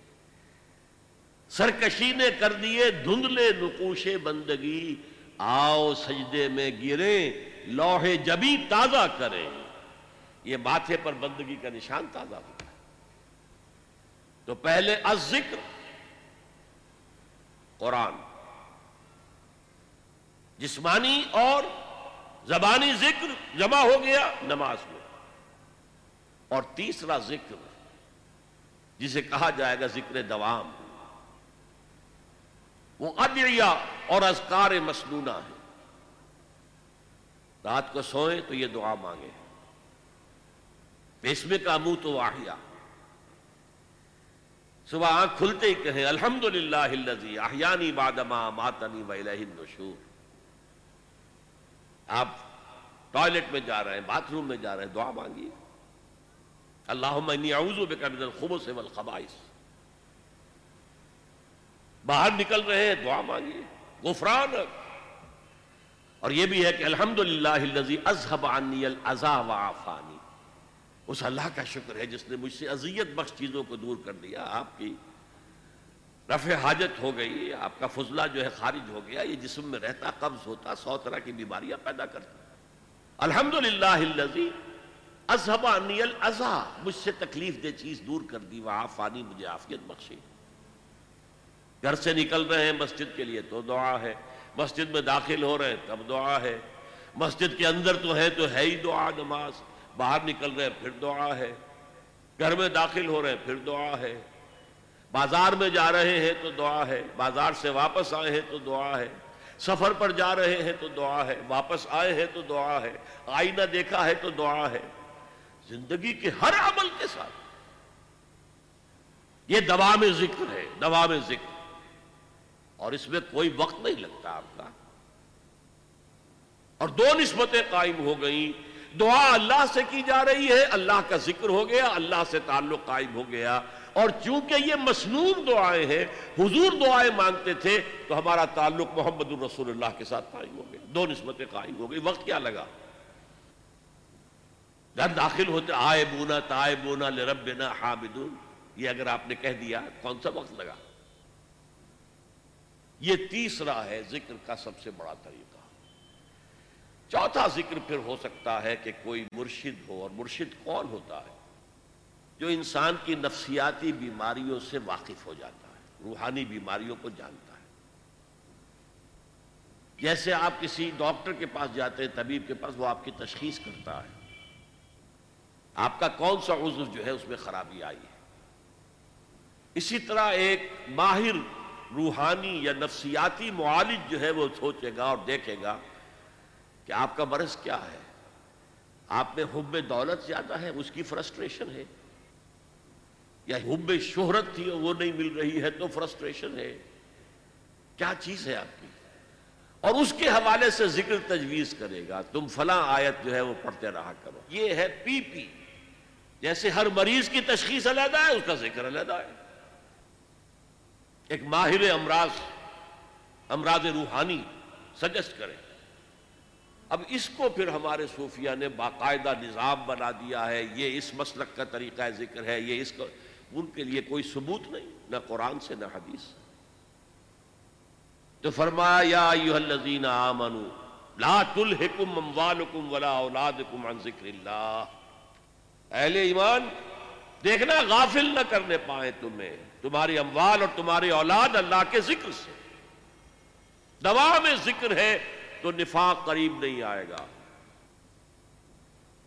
آپ کو معلوم ہے کہ جسم کمزور ہو جاتا ہے، جسم کا دفاعی نظام جو ہے کمزور ہو جاتا ہے، تب بیکٹیریا آپ پر حملہ آور ہو سکتے ہیں، ورنہ ریزسٹنس ہے اندر تو چاہے بیکٹیریا کتنے ہی ہو آپ پر حملہ آور نہیں ہو سکتے۔ یہ ایچ آئی وی جو چل رہا ہے وہ ڈیفنس میکینزم ختم ہو جاتا ہے۔ ایڈز میں ہوتا کیا ہے؟ ریزسٹنس، جو نیچرل نظام اللہ نے بنا رکھا ہے بیماریوں کے خلاف، خاص طور پر جراثیمی بیماریاں، ان کے خلاف ڈیفنس میکینزم ہے وہ شیٹر ہو جاتا ہے۔ تو اصل میں یہ ڈیفنس ہے، دوا میں ذکر یہ پریونٹیو ہے، اس سے آپ کے قریب جو ہے نفاق نہیں آ سکے گا۔ وَمَنْ يَفْعَلْ ذَلِكَ، اور جس نے یہ کیا کہ مال اور اولاد کی محبت میں منہمک ہو گیا، ذکر الہی سے غافل ہو گیا، فَأُولَٰئِكَ هُمُ الْخَاسِرُونَ، تو وہی ہیں جو خسارے میں رہیں گے، گھاٹے میں رہیں گے، ٹوٹے میں رہیں گے، نقصان میں رہیں گے۔ اس لیے کہ اگر دل غافل ہوا تو پھر نفاق ڈیرا ڈال لے گا۔ حضور فرماتے ہیں کہ جب انسان غافل ہوتا ہے تو شیطان اپنی تھوتنی، یہ تھوتنی جو ہے سور کے منہ کو کہتے ہیں تھوتنی، تو شیطان اپنی تھوتنی جو ہے وہ انسان کے دل پر لگا دیتا ہے اور پھوکے مارتا ہے۔ اس پھوکے مارنے سے جو سفلی جذبات ہیں، جو انسان کے اندر حیوانی تقاضے، وہ خوب اچھلتے ہیں، ان میں ایکسائٹمنٹ ہوتی ہے۔ لیکن جب اللہ کا ذکر موجود ہو دل میں، شیطان بھاگ جاتا ہے۔ تو دل غافل نہ ہو، ذکر الہی دوام، اور اس کا میں نے ذریعے آپ کو بتا دیے۔ قرآن کی تلاوت سب سے بڑا ذکر، نماز سب سے جامع ذکر، اور اس کے بعد ادعیہ معصورہ اور اذکار مسنونہ، یہ دوام ذکر کا ذریعہ۔ ہر کام کے ساتھ آپ کپڑے پہن رہے ہیں، نئے کپڑے پہنے، دعا ہے۔ زندگی کا کوئی فعل، یہاں تک کہ اپنی بیوی سے ہم بستر ہو رہے ہیں تو دعا ہے۔ خالص حیوانی تقاضا پورا کرنے چلے دعا ہے پہلے۔ یہ دوام ذکر کا ذریعہ ہے۔ یا ایھا الذین آمنوا لا تلھکم اموالکم ولا اولادکم عن ذکر اللہ ومن یفعل ذلک فاولئک ھم الخاسرون۔ اور یہاں وہ آیت پھر میں آج آپ کو کوٹ کر دوں، آیت نمبر چوبیس سورہ توبہ کی، قُلْ اِنْ كَانَ آبَاؤُكُمْ وَأَبْنَاؤُكُمْ وَإِخْوَانُكُمْ وَأَزْوَاجُكُمْ وَعَشِيرَتُكُمْ وَأَمْوَالٌ اقْتَرَفْتُمُوهَا وَتِجَارَةٌ تَخْشَوْنَ كَسَادَهَا وَمَسَاكِنُ تَرْضَوْنَهَا أَحَبَّ إِلَيْكُمْ مِنَ اللَّهِ وَرَسُولِهِ وَجِهَادٍ فِي سَبِيلِهِ فَتَرَبَّصُوا حَتَّى يَأْتِيَ اللَّهُ بِأَمْرِهِ وَاللَّهُ لَا يَهْدِي الْقَوْمَ الْفَاسِقِينَ۔ اے نبی ان سے کہہ دیجئے، اگر ہوں تمہارے باپ اور تمہارے بیٹے اور تمہارے بھائی اور تمہاری بیویاں یا بیویوں کے لیے شوہر اور تمہارے رشتہ دار اقربا، یہ پانچ رشتے اور تین شکلیں مال کی. واموال اقترفتموہا، وہ مال جو تم نے محنت سے کما کر جمع کیے. وتجارت تخشون کسادہا، اور وہ کاروبار بڑی محنت سے جمایا ہے اور اس کے کساد کا، مندے کا تمہیں اندیشہ رہتا ہے. ومساکن ترضونہا، اور وہ تمہارے محل یا تمہاری حویلیاں اور کوٹھیاں یا تمہارے مکان جو تمہیں بہت محبوب ہیں. اگر یہ آٹھ چیزیں زیادہ محبوب ہیں تمہیں اللہ سے اور اس کے رسول سے اور اللہ کے راہ میں جہاد سے، فتربصوا، جاؤ بیٹھو انتظار کرو یہاں تک کہ اللہ اپنا فیصلہ سنا دے. حتی یاتی اللہ بامرہ واللہ لا یہدی القوم الفاسقین. اللہ ایسے فاسقوں کو، ایسے ناہنجاروں کو، ایسے سرکشوں کو زبردستی ہدایت نہیں دیتا. زبردستی ہدایت دینی ہوتی تو پوری نوع انسانی کو آنے واحد میں اللہ ہدایت دے دے. اب دیکھیے دوسرا پہلو، اگر یہ چھوٹ لگ ہی گئی تو کیا کریں؟ ٹی بی کی انفیکشن ہوئی گئی ہے تو علاج کریں گے نا. اب کیوریٹو ٹریٹمنٹ کیا ہے؟ اور یہاں بڑا خوبصورت جو ہے صنعت لفظی، نفاق کا علاج انفاق. انفاق کے معنی خرچ کرنا. یہ لفظ جب آتی ہے سراسر مجرد سے، نفقہ، اس کے معنی کوئی شے ختم ہو گئی، مر گئی، کھپ گئی، صرف ہو گئی. نفقت الدراہم، پیسے ختم ہو گئے، مک گئے. نفق الفرس، گھوڑا مر گیا. اس سے انفاق بنا، خرچ کرو، لگا دو، کھپا دو، صرف کر دو. اگر نفاق کی چھوٹ لگ گئی ہے تو کیوں لگی ہے؟ تمہیں دنیا کی محبت تمہارے دل پر غالب آ گئی ہے. یہ مال و دولت دنیا، یہ رشتہ و پیوند، بتان وہم و گما، لا الہ الا اللہ. لہذا اب علاج بالضد، اپوزٹ کے ذریعے سے علاج کرو. مال بہت محبوب ہے، نکالو، دو. انفاق is the treatment, curative treatment. زیادہ سے زیادہ دو، زیادہ سے زیادہ دو، زیادہ سے زیادہ دو، نکالو. اس سے تمہارے دل میں جو چھوٹ لگ گئی تھی نفاق کی، میں نے بتایا نا کہ یہ صنعت لفظی نفاق، نفاق بنا ہے نفقن سے، جس کے معنی ہے سرنگ، یا نافقہ، گوہ کا بل جس کے دو منہ ہوتے ہیں، اس سے بنا ہے نفاق اور منافقت.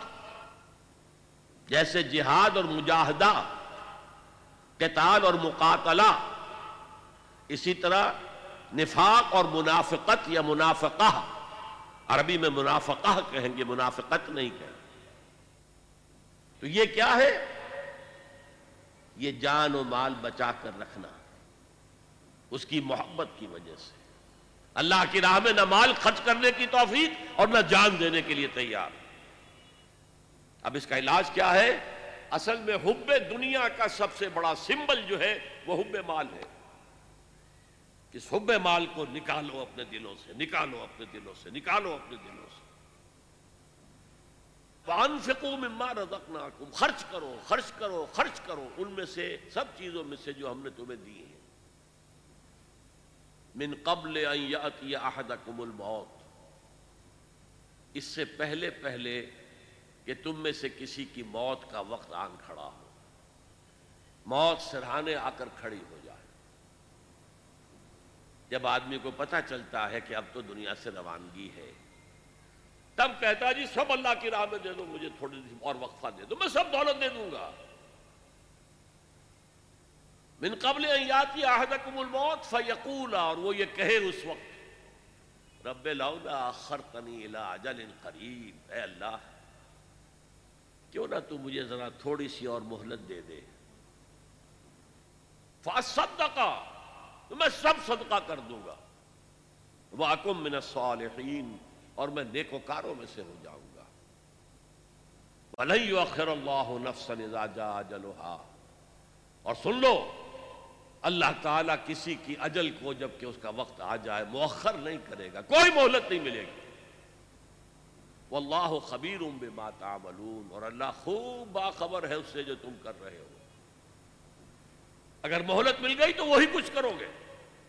اللہ جانتا ہے، وہ تمہاری گھٹی کے اندر پڑ چکی ہے، مال کی محبت، دنیا کی محبت، لہذا اب موت کا وقت آ گیا ہے تو اس کے ٹلنے کی کوئی سبیل نہیں۔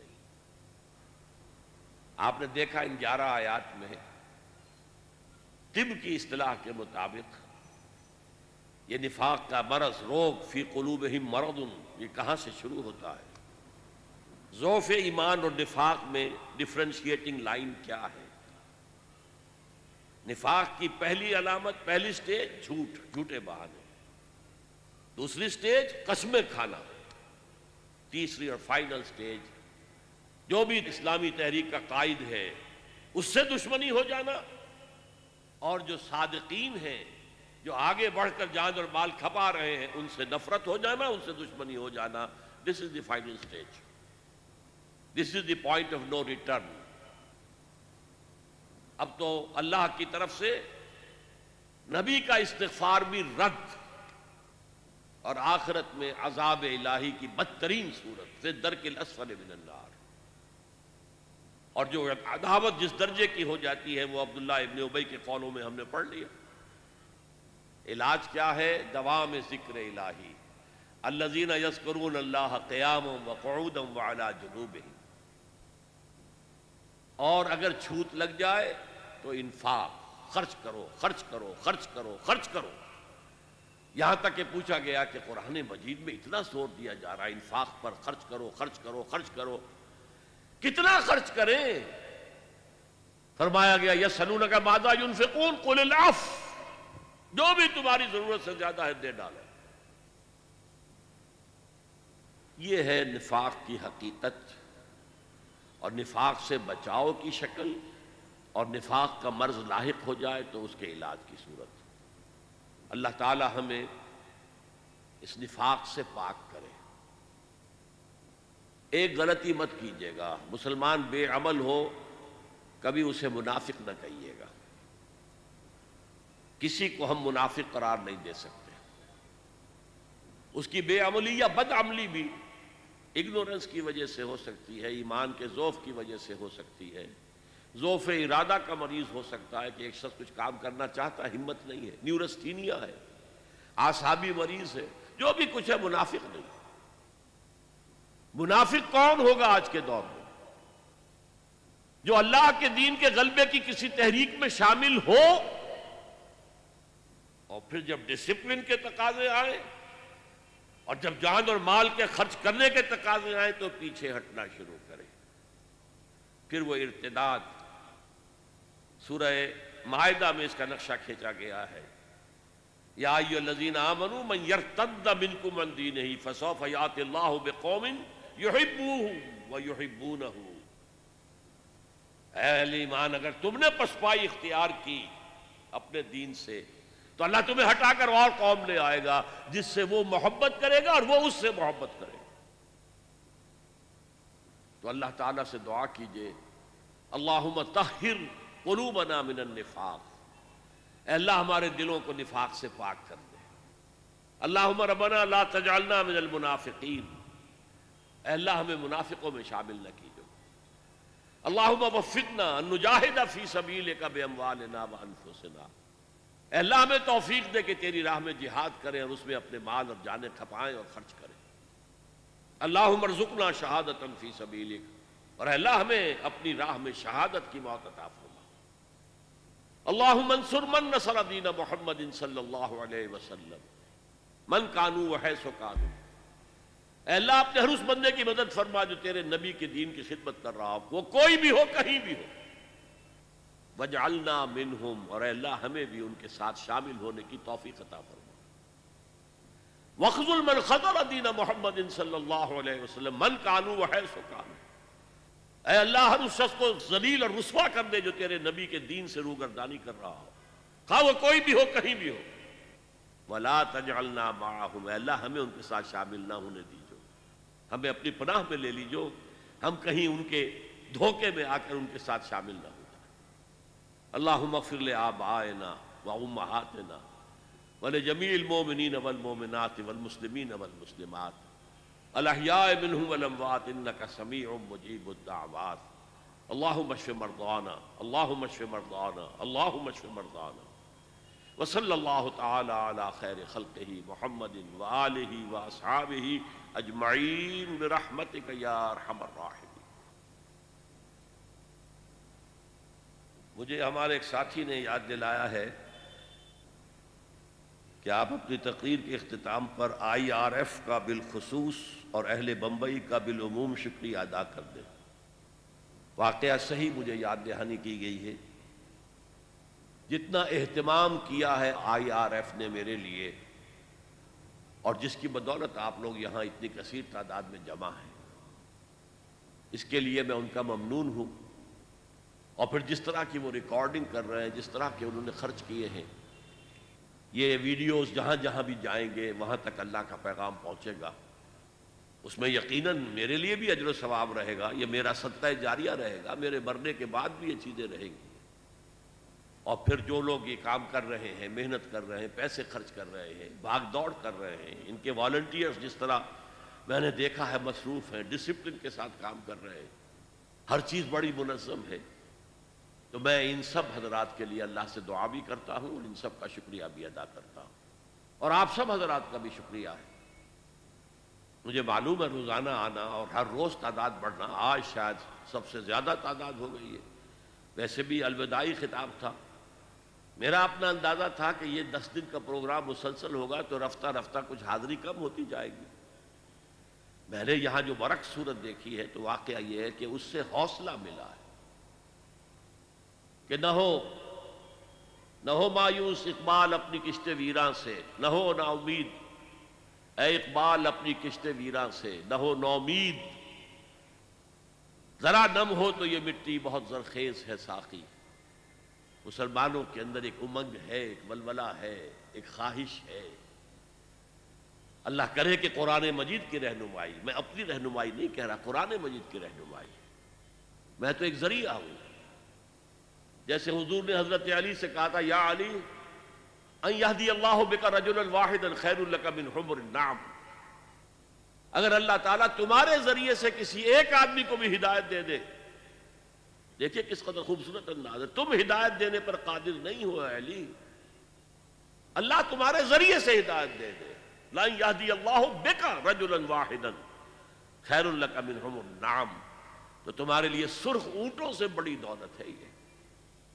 تو اللہ تعالیٰ میرے اس بیان القرآن کے ذریعے سے، قرآن مجید کی تشریح و توضیح کے ذریعے سے، حقائق قرآنی کو خطابات کے ذریعے سے جو عام کرنے کی مجھے توفیق دے رہا ہے، تو میں اسے اپنے حق میں بھی اللہ کا فضل اور کرم سمجھتا ہوں. اور جہاں جہاں تک بھی اس کا اثر و نفوذ پہنچے گا، میرا اللہ تعالیٰ کی طرف یہ کلیم رہے گا کہ اللہ مجھے اس کا اس کے ثواب میں سے اجر کا میرا جو ہے حصہ ملتے رہنا چاہیے. اور آپ میں سے جو بھی اس کے اندر لگ جائے گا، کھپ جائے گا، اس کا اجر محفوظ ہوگا، اس کے اجر میں کوئی کمی نہیں ہوگی. بغیر ان ينتقص من اجره شيء، لیکن اگر میرے ذریعے سے اللہ نے آپ کو اس کام میں لگا دیا، متوجہ کر دیا، تو مجھے اس کا اجر ملتا رہے گا. بہرحال میں آپ سب کا مشکور ہوں، ممنون ہوں. دعا کرتا ہوں کہ جو کچھ میں نے بیان کیا ان دس دنوں میں، اس سے دین کی ایک حقیقت آپ کے سامنے نکھر کر آ گئی ہو، اور آپ اس کو عملاً اختیار کرنے کے لیے عزم مصمم کر لیں. اقول قولی ھذا واستغفر اللہ لی ولکم ولسائر المسلمین والمسلمات.